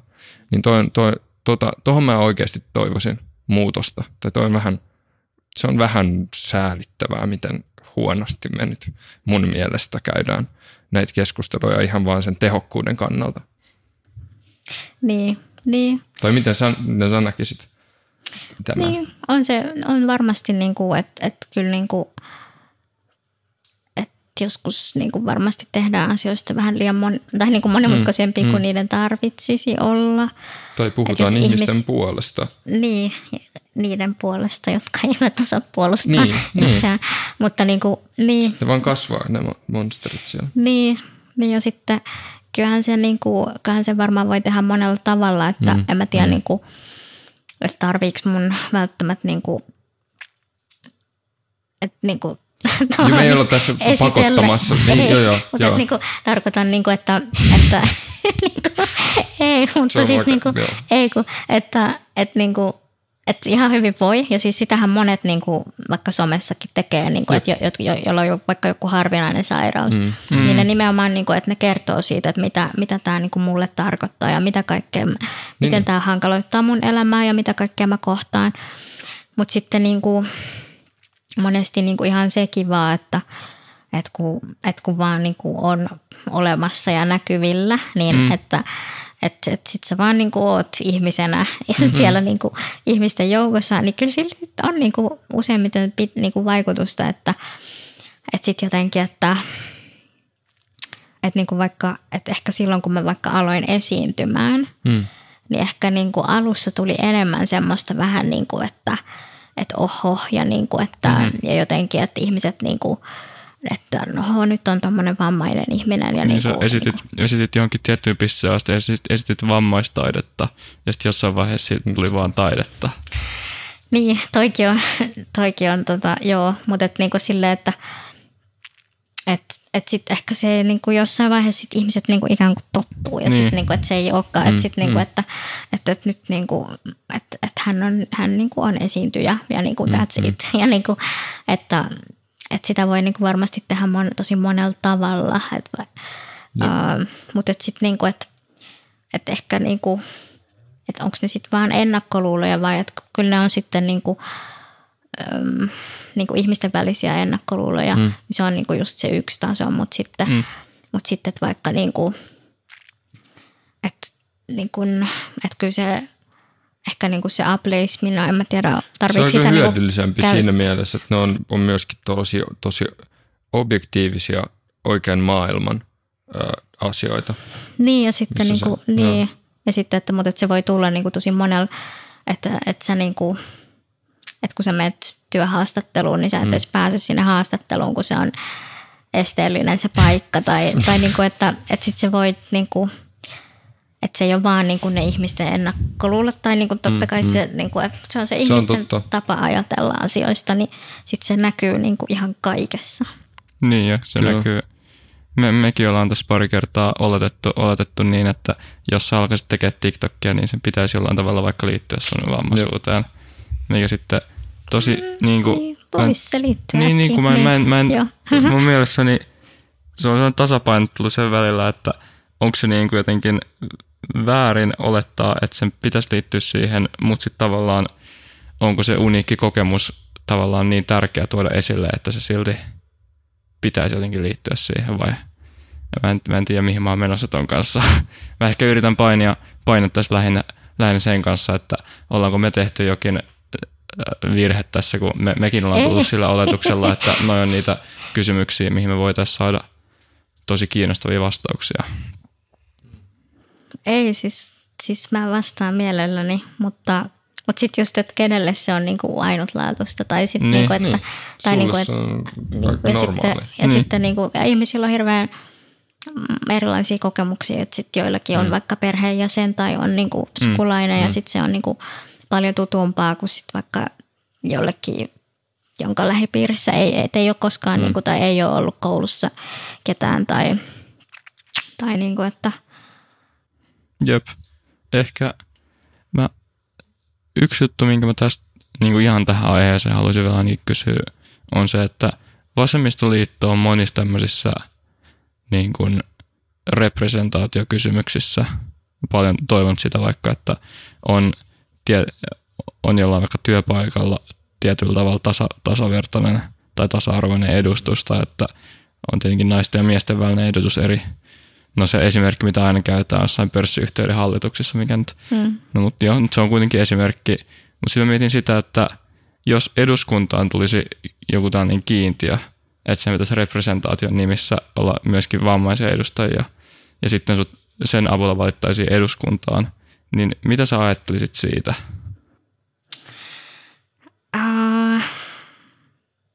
No mä en tiedä, miten ton pystyisi niinku sit itse asiassa käytännössä toteuttaa, koska se on kuitenkin äänestys tai että se on niinku vaaleissa valittu. Että se on niinku tavallaan, mä menin nyt heti tämmöiseen. Eri painotuksia niiden sen absoluuttisen representaation, sen tärkeimmän niin kuin piirteen perusteella, johon heidät voisi laittaa. Niin, että siinä olisi semmoinen laskukaava. Sitten sä suhdeluvun siitä, se suhdeluku kerrottaisi sillä sun... Siinä olisi suhdeluku suhdeluvun päällä. Niin, totta. Eli puolueinen suhdeluku. Niin. Niin, joo, totta. Kun mä jotenkin ajattelin, että kun se on luottamustoimi, niin sit se niin kuin ei voisi olla mitään tällaista, mutta no miksi ei? Siis niin kuin rehellisesti sanottuna, ei mulla ole mitään sitä vastaan. Että jos mä ajattelen, että niin kuin kuitenkaan, niin kuin, että nyt niin kuin vaikka just vammaisia naisia tai niin kuin ainakaan näkyvästi vammaisia naisia kaikki vammathan ei lähde päälle päin, mutta, että niin kuin todennäköisesti ei ole nyt ollut 100 vuoteen, niin sitten, tai yli 100 vuoteen, niin ehkä se on sitten kuitenkin sellainen niin kuin vinoutuma, mikä sitten niin kuin, ja sitten kun tiedetään se, että niin kuin vaikka eduskuntavaaleissakin, niin et siinä on sitten niin paljon merkitystä siis niin monenlaisilla tekijöillä, että just vaikka sillä rahalla ja on paljon merkitystä ja niin kuin kaikenlaisilla asioilla. Ja sitten taas jos ajatellaan, niin kuin, että on ihmisiä, joilla niin kuin rakenteellisesti on niin vaikea päästä töihin, että se työllisyysprosentti sen ihmisen, niin heidän keskuudessa on vaikka just se 20%. Niin sitten kun tavallaan se on niin lävistävää se, niin kuin se epätasa-arvo, niin sitten kyllä siinä mun mielestä niin kuin on sellaisia perusteita, että tietysti ne on, niin kuin, nämä on tosi kuumia perunoita nämä niin kuin kiintiöasiat ja nämä niin kuin tämmöiset ikään kuin positiivisen erityiskohtelun asiat, mutta ei mulle ei niin kuin, en mä tavallaan niin kuin, että se on se keino, kun me halutaan kuitenkin, niin kuin, että me ei haluta odottaa ehkä toista niin kuin 100 vuotta. Niin kuin, niin sitten, että jos se on se keino, millä niin kuin nyt voidaan parantaa edustuksellisuutta, niin miksi ei voisi olla? Mutta en mä tiedä, mä en usko, että toi on niin kuin lainsäädännöllisesti niin, kyllä mahdollista. Ei varmaan. Ja se haaste muutenkin tuollaisissa kohtelukysymyksissä on se, että tietyllä tavalla tämmöisessä vapaa-markkina-ajatuksessa on se mielen laajakaistaa säästävä tekijä, joka on se, että on niin kuin markkinat määrää tai eduskuntavaaleissa vaalit, ne sun äänestäjän numeromäärää. Niin sitten jos aletaan tehdä antamaan erityiskohtelua, niin sitten se on tietyllä tavalla, se on niin kuin autoritaarista, ja sitten se on myöskin aina osittain sen takia tämmöinen niin kuin, se perustuu sen määrän ihmisiä, jotka on saanut sitten päättää siitä, miten se erityiskohtelu toteutetaan, niin heidän näkemyksensä siitä versus sitten, jos olisi vaan vapaata, niin toi mä luulen, että on se argumentti. Ja sitten jos pohtii sitä, että lisätään niin kun, luodaan vaikka toimielin, joka haluaa edistää tasa-arvoa meidän yhteiskunnassa, ja annetaan sille hirveästi valtaa, että se voi tehdä sen sillä ajatuksella, että sitten kun on tasa-arvoisempaa, niin se antaisi sen vallan pois.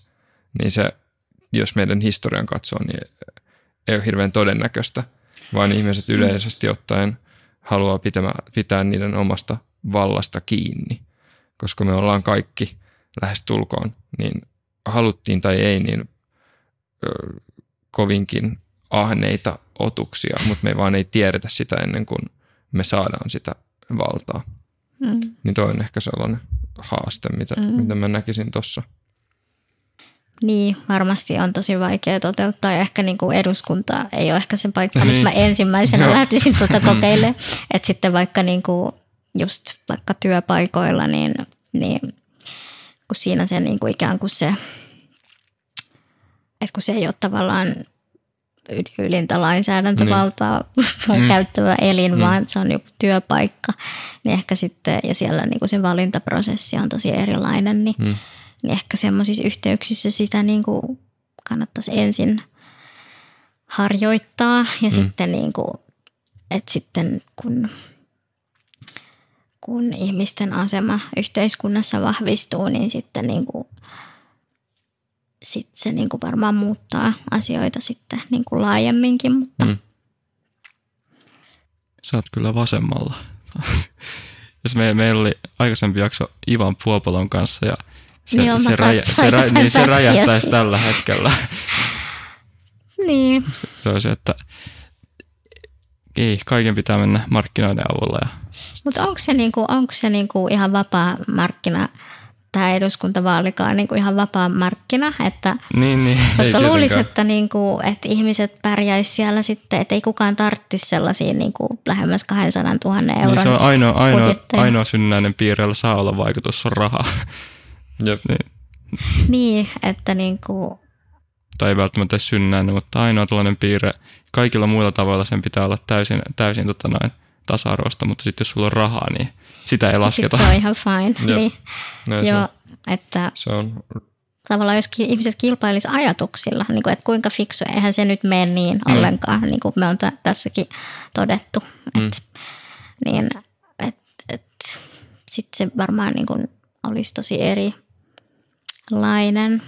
Mutta en mä tiedä, onko ajatus jostain positiivisesta erityiskohtelusta, onko se niinku erityisen vasemmistolaista, en mä tiedä. Siis niinku, että kun kyllähän sit meillä on niinku ihan lainsäädäntöä, jossa niinku, että on yhdenvertaisuuslaki ja tasa-arvolaki ja onhan niitä ollut niinku monet muutkin puolueet säätämässä kuin Vasemmistoliitto, että niinku... Eiköhän se niinku, ja meillä on perustuslaissakin on niinku, on, se velvoittaa niinku siihen niinku ihmisten yhdenvertaisuuteen, mutta et sitten, että millä keinoilla siihen päästään, niin sitten niinku, että niin, et mä en ehkä niinku just ihan näe sitä, että kun, kun se lähtötilanne kaikille ei ole sama, niin sitten se, että, niinku, että totta kai jos kaikki olisi ihan samalla viivalla, niin ei sitten tarvita mitään positiivista erityiskohtelua. Tai niinku, että sitten totta kai ja, niinku, ja ansioilla sitten, mutta... Toinen, mitä usein kuulee vasta-argumenttina näihin, on se, että no mitä mä tuossa vähän aikaisemminkin hapuilin tai kosketin, on se, että se sitten jos me aletaan etsiä ihmisistä sen syitä positiiviselle tai erityiskohtelulle, niin sitten sä löydät kaikista syytä tai niitä on äärettömän paljon. Mutta se mikä, toi on ehkä tyhmä tai toi on ehkä liian kärjistetty, mutta se mikä on totta on se, että niitä on äärettömän vaikea laittaa millekään niin kuin mihinkään hierarkiaan. Koska ne on, monet asiat on täysin niin kuin erilaisia. Ne Venn-diagrammit, mitä se, jos sä piirtäisit, millaisia elämän asioita se koskettaa, niin voi tosi monissa erilaisten niin kuin ryhmien kohdalla, jotka on heikommassa asemassa, niin ne ei välttämättä kohtaa millään tavalla. Niin sit se on tosi hankalaa vaikkapa just tietää, että kenellä on asiat huonommin.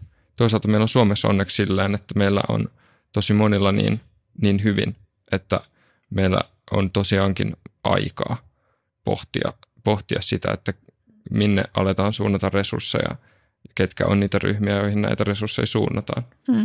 Niin tarkoitatko, että ei ole tuttu mulle tämä diagrammi, niin siis, että mitkä kohtaa? Venn-diagrammi on vaan niin kuin tämmöinen ympyrädiagrammi, jonne sä sijoitat asioita. Jo. Niin ihmisten kokemusmaailmat tai se, mitä heidän elämät sisältää, niin jos sä piirtäisit Venn-diagrammin henkilöstä X ja Y, niin jos ne kohtaisi kokonaan, niin heidän kokemus olisi sama.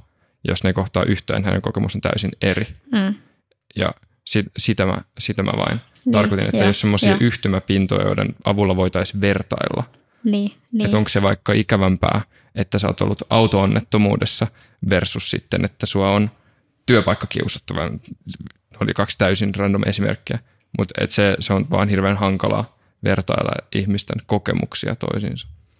Niin, mutta sitten niinku, kyllähän ne on kuitenkin ne tietyt rajatut asiat, minkä perusteella ikään kuin, että ja nehän on sitten just sitä, niin kuin mitä tulee sitten myös sieltä lainsäädännöstä, että just kun lainsäädännön täytyy olla kuitenkin sellaista niin kuin tarkkarajasta ja niin kuin, että niin kuin, että pystytään sanomaan, että ketä tämä asia koskee, niin sitten kyllähän se niin kuin, että... Lainsäädännön sisällä toi on, se on juurikin näin. Niin. Mä puhuin nyt laajemmin, koska... Vaikkapa yritykset me voidaan ohjeistaa yrityksiä tekemään asioita, jotka ei ole nyt lainsäädännön sisällä, koska lainsäädäntö on meitä kirjoittaa fiksut juristit, jotka sitten sitä lakia tulkitsee toiset fiksut juristit. Niin se on oletettavaa, että se on aika fiksua se toiminta. Niin. Mutta kyllähän ne, niinku, kyllä mun mielestä ainakin on aika selkeitä ne asiat, että minkä perusteella niinku ihmisiä voidaan. Mä oon ollut muutaman kerran elämässäni töissä niinku rekrytoimassa ja, ja niinku, tavallaan, että mikä se on se prosessi. Niin sitten niinku, mä en ole ollut koskaan. Niin, no se, joo. Olen vaan rekrytoinut itseni tähän meidän yhteiseen yritykseen. No se onkin hyvä. Seuraavaksi pitää yt itsellesi. Mutta siis niinku niin, että eihän ne tavallaan niinku mitä tahansa ominaisuuksia ole. Tai niinku, että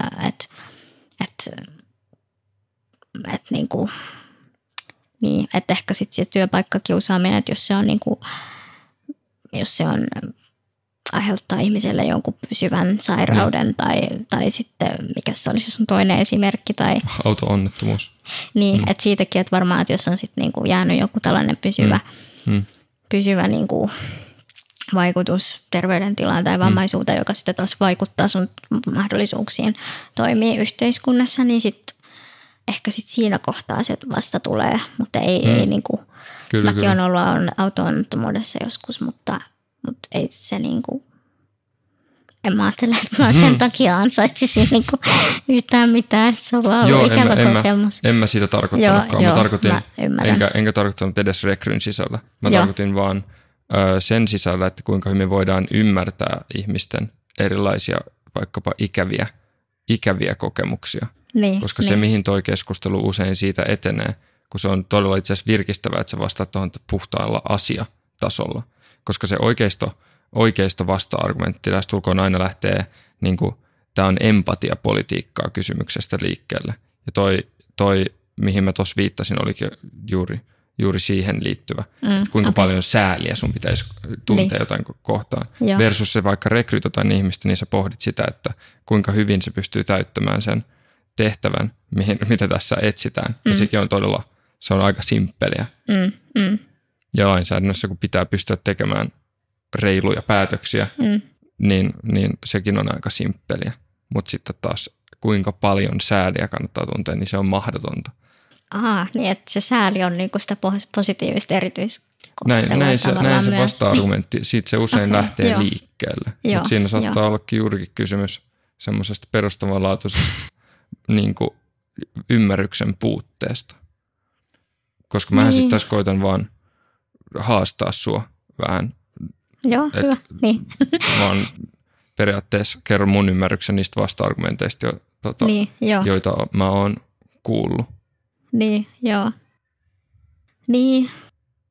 Joo, siis kyllä meidän varmaan empatiaa täytyy tuntea niin kuin kaikessa, kun me kohdataan muita ihmisiä, mutta sitten vaikka niin kuin just, että kenelle me annetaan näkyvyyttä, niin ehkä sitten se, että, tai niin kuin, että nyt puhuttiinkin siitä, että, niin kuin, että niin kuin vaikka vammaiset ihmiset ei niin kuin kauheasti näy, tai että se on niin kuin jossain vähän piilossa se niin kuin heidän kokemuksensa, niin sitten niin ehkä sitten se, että niinku sit tekee sitä tilaa niinku kaikenlaisille näkemyksille, niin kuin te teette vaikka tällä teidän podcastilla. Niin. Se on ehkä se tapa. Niin. Kyllä, siihen me ollaan tässä nyt muutaman kerran jo tultu. Se taitaa olla se vastaus tähän. Ja ehkä se pitkällä aikavälillä johtaa myöskin niihin, kun sä mainitsit vaan siitä, että eihän nämä ole pelkkiä ennakkoluuloja, koska ne ennakkoluulot johtaa pitkällä aikavälillä täysin niin kuin fyysisiin tai infrastruktuurisiin tai jotkut käyttäisi systeemisiin niin kuin vääryyksiin, niin ehkä nekin korjaantuu ajan kanssa sitten, kun ne ennakkoluulot korjaantuvat. Mutta se on ehkä vaikeampi vaan tehdä toisinpäin, kun ehkä positiivinen syrjintä, jos kaikki ei ymmärrä, mihin se niin kuin mikä sen pointti on, niin sitten se saattaa tuntua epäreilulta. Ihmisistä joisen tilanteessa saattaa myöskin vaan olla epäreilua, koska sitä säätävät ihmiset. Versus sitten jos päästään ennakkoluuloista eroon ja sitten edetään siitä niihin tavallaan systeemin muutoksiin. Tietysti tähän on täysin mahdotonta, puhun täysin tällaisella ajatuksen tasolla, niin sittenhän se ei tulisi mitään vastarintaa. Näin, joo. Mm. Systeemivääryyksistä, niin miten näet yksin asuvien aseman meidän yhteiskunnassa tällä hetkellä? Niin, tämähän oli yksi mun teemoistakin siinä eduskuntavaaleissa. No, siis varmaan se yksin asuvien asia oli myös sellainen, että mitä, kun mä oon nyt asunut, siis me ollaan asuttu jo 7 vuotta tässä, niin sitten,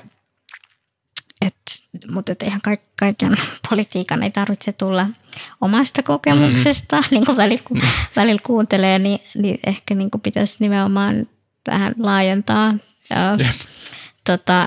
Niin sitten, no siis yksin asuvat tietysti nyt niin kuin, sehän on sellainen asia, mikä on niin kuin tosi monella politiikan tasolla, että se on sitä niin kuin sosiaali- ja terveyspolitiikkaa tietysti, mutta sitten niin kuin ihan asuntopolitiikkaa ja ympäristöpolitiikkaa ja sitä kaikkea. Ja sitten totta kai niin kuin sitten, että nyt jos on vaikka tulossa näitä isoja asumistuen leikkauksia, että ja muutenkin, niin kun se että kun sä et pysty jakamaan niitä kuluja niin kuin jonkun toisen ihmisen kanssa, että se on niin kuin tosi kouriin tuntuva, siis niin kuin, että sä niin kuin oot itse vastuussa ihan kaikesta, niin sitten että esimerkiksi mitä nyt sitten Helsingissä, mitä se tulee sitten niin kuin yksin asuvien kohdalla tarkoittamaan, niin se on kyllä tosi huolestuttavaa, että kun se toimeentulo tiukkenee ja sitten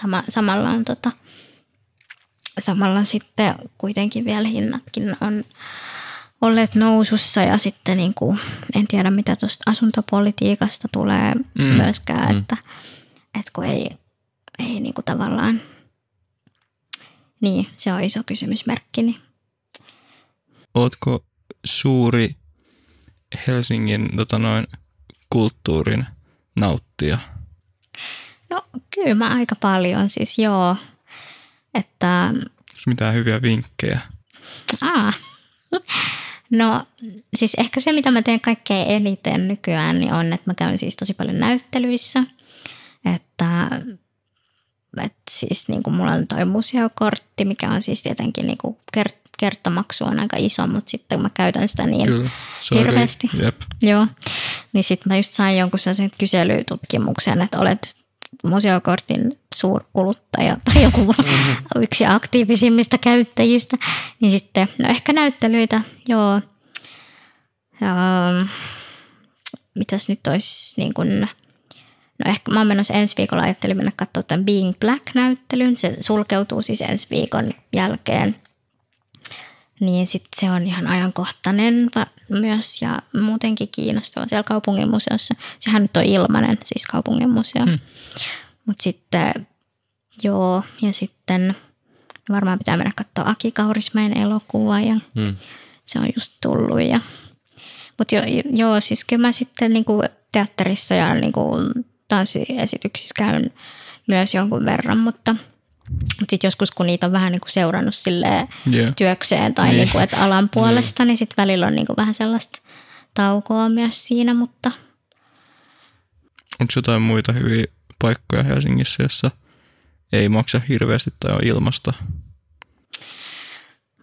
Niin kuin kulttuuripaikkoja. Niin, no se Helsingin kaupungin museo on hyvä siinä mielessä. Sitten, mitähän olisi semmoisia niin kuin ihan täysin maksuttomia... Ehkä ne on sitten jotain niinku, siis no muissa museoissahan tietysti niinku tämmöisiä ilmaispäiviä tai ilmaisiltoja tai tämän tyyppisiä, mutta sitten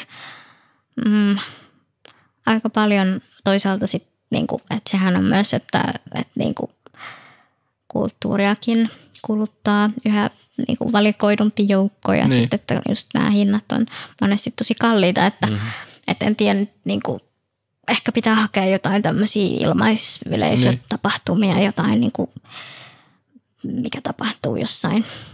Helsingin kaupungilla on aika hyvät ne niiden omat sivut tuollaista hakemiseen. Okei, joo. Ja no joo, oikeastaan tästä tuli tämmöinen museokorttimainos, mutta kyllä se aika hyvä niin kuin bang for buck -arvoa antaa. Eikö niin se joku, jos käyttää paljon. Onko se joku niin alle 100 vai minkä verran? Se on joku 70 € niin, ehkä 70 € ja sitten sä voit mennä semmoisiin museoihin ja näyttelyihin, jotka maksaisi täysikäiselle muuten jotain 15 € tai enemmän. Niin monta kertaa kun haluat. Niinpä, niinpä. Että se oli aika mukavaa silloin, kun oli semmoinen. Ei tarvinnut miettiä, että viittiinkö laittaa 15 € johonkin. Että pääsee katsoa pari dinosaurusta luonnontieteellisessä. Niinpä. Sitten me ollaan usein kysytty vierailta kirjasuosituksia. Ja mä oon vähän vilkuillut tuota sun kirjahyllyä. Mutta apua. Eikä tarvitse tietenkään sieltä poimia, mutta se tuntuu kivalta ajatukselta, että kun tavataan kiinnostavia ihmisiä, niin millaisia kirjoja he ovat, jos ovat lukeneet, niin, ja mitkä on ollut sellaisia, jotka on joko viime aikoina tai isommalla aikavälillä jotenkin ollut kiinnostavia tai muuttanut ajattelutapaa tai avartanut näkemystä.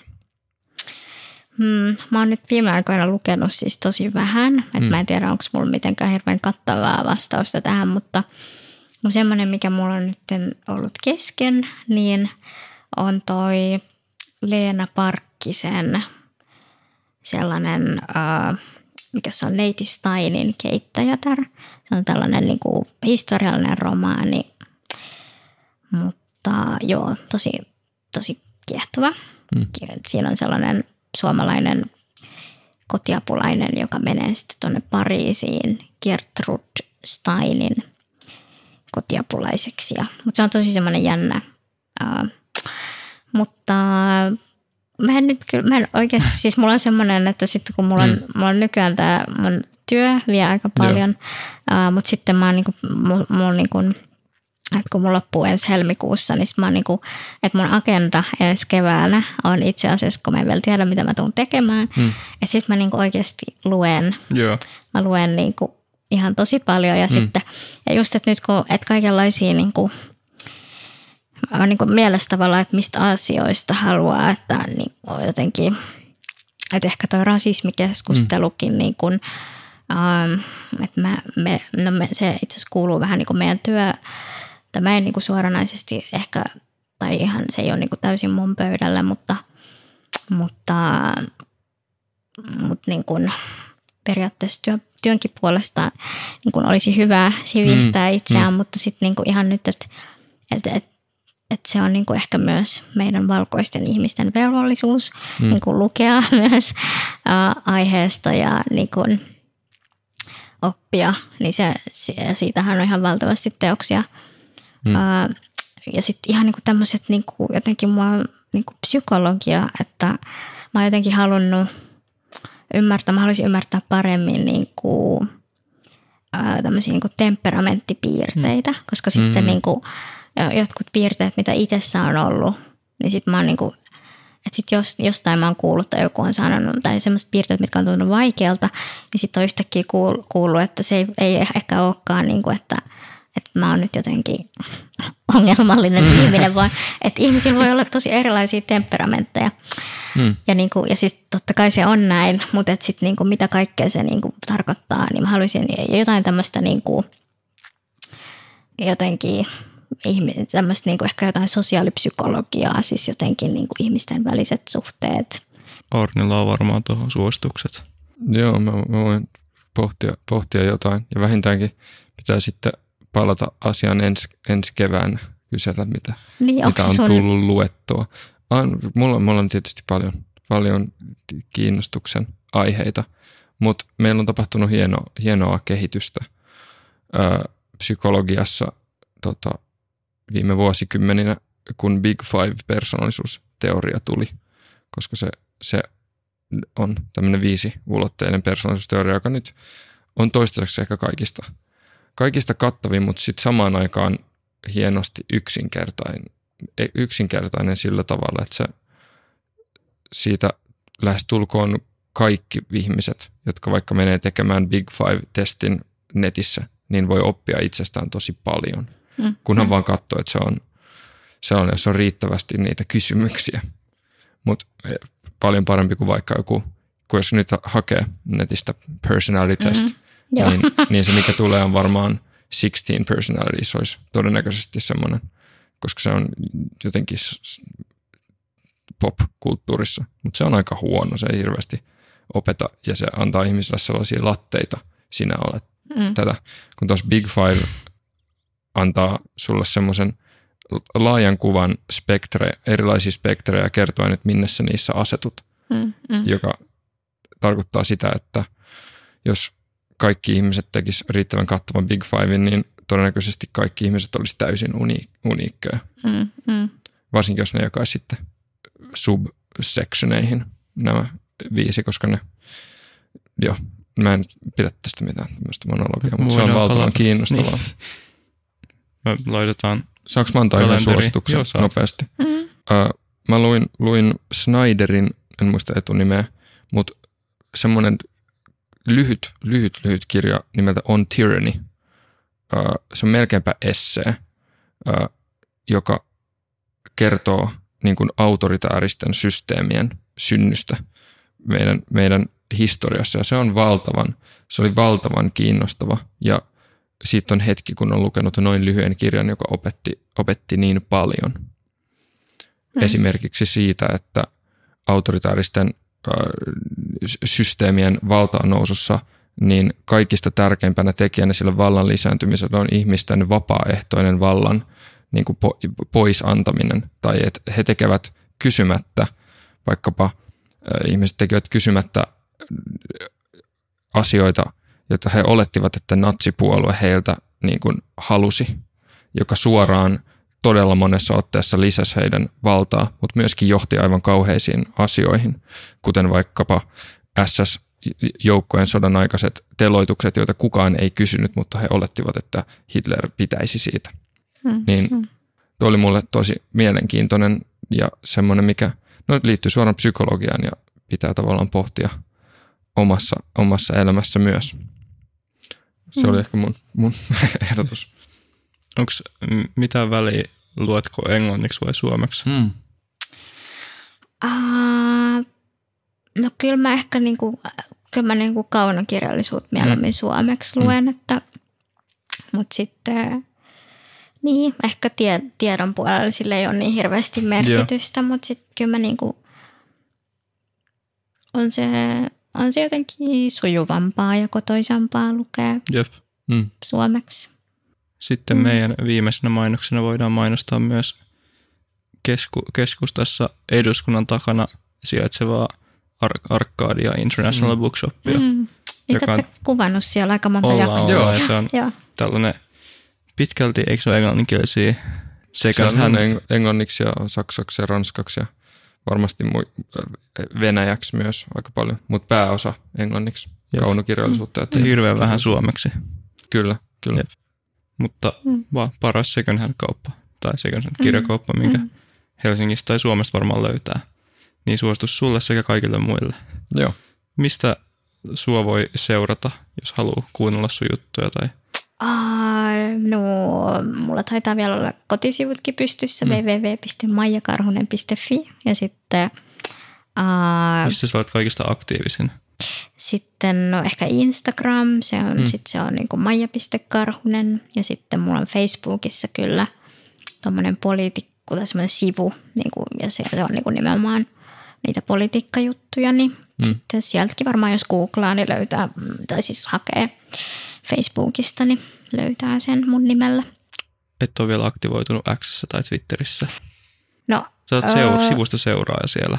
Niin, siis mä oon ollut siellä kyllä joskus kauan sitten, mutta sitten mä niin kuin en ihan päässyt siihen jotenkin tai niin kuin yritin mä siellä jotain twiittailla aina välillä, mutta en päässyt siihen jotenkin ihan sisään. Ja sitten mä jo poistinkin sen mun profiilin, mutta nyt mulla tuli jotenkin semmoinen, että sieltä voi niin kuin vähän käydä seurailemaan, mitä kaikkea ihmiset... Niin kuin sinne kirjoittele. Se on just näin. Toivottavasti ihmiset menee seuraamaan, mitä sä kirjoittelet sinne tai Instagramiin tai Facebookiin. Jep. Mutta tää on varmaan aika hyvä hetki lopettaa tää jakso. Kyllä. Mä Mä jotenkin kuvittelin, että taisi ollut paljon lyhyempi. Mä en tiedä miksi. Ehkä johtui siitä, miten vähän mä itse miten nukkunut. Mä ajattelin, että mä en selviä sitä läpi, mutta se oli niin kiinnostava ja nämä aiheet tuli niin hyviä. Ne vastaukset tuli niin tavallaan syvällisiä ja ymmärrystä avartavia, että ei ollut mikään ongelma. Kivaa. Oispa meillä pidemmän aikaa vielä, mutta musta tuntuu, että meidän vuokrakamera on kuollut jo hetki sitten. Okei. Tämähän on ehkä hyvä lopettaa. Joo, kiitos. Kiitos. Tämä oli ihan äärettömän mielenkiintoista. Ja niin kuin Matti sanoi, siis niin paljon on tällaisia aiheita, joista me ei olla vielä päästy puhumaan. Ja joista kuitenkin, joita on ajatellut.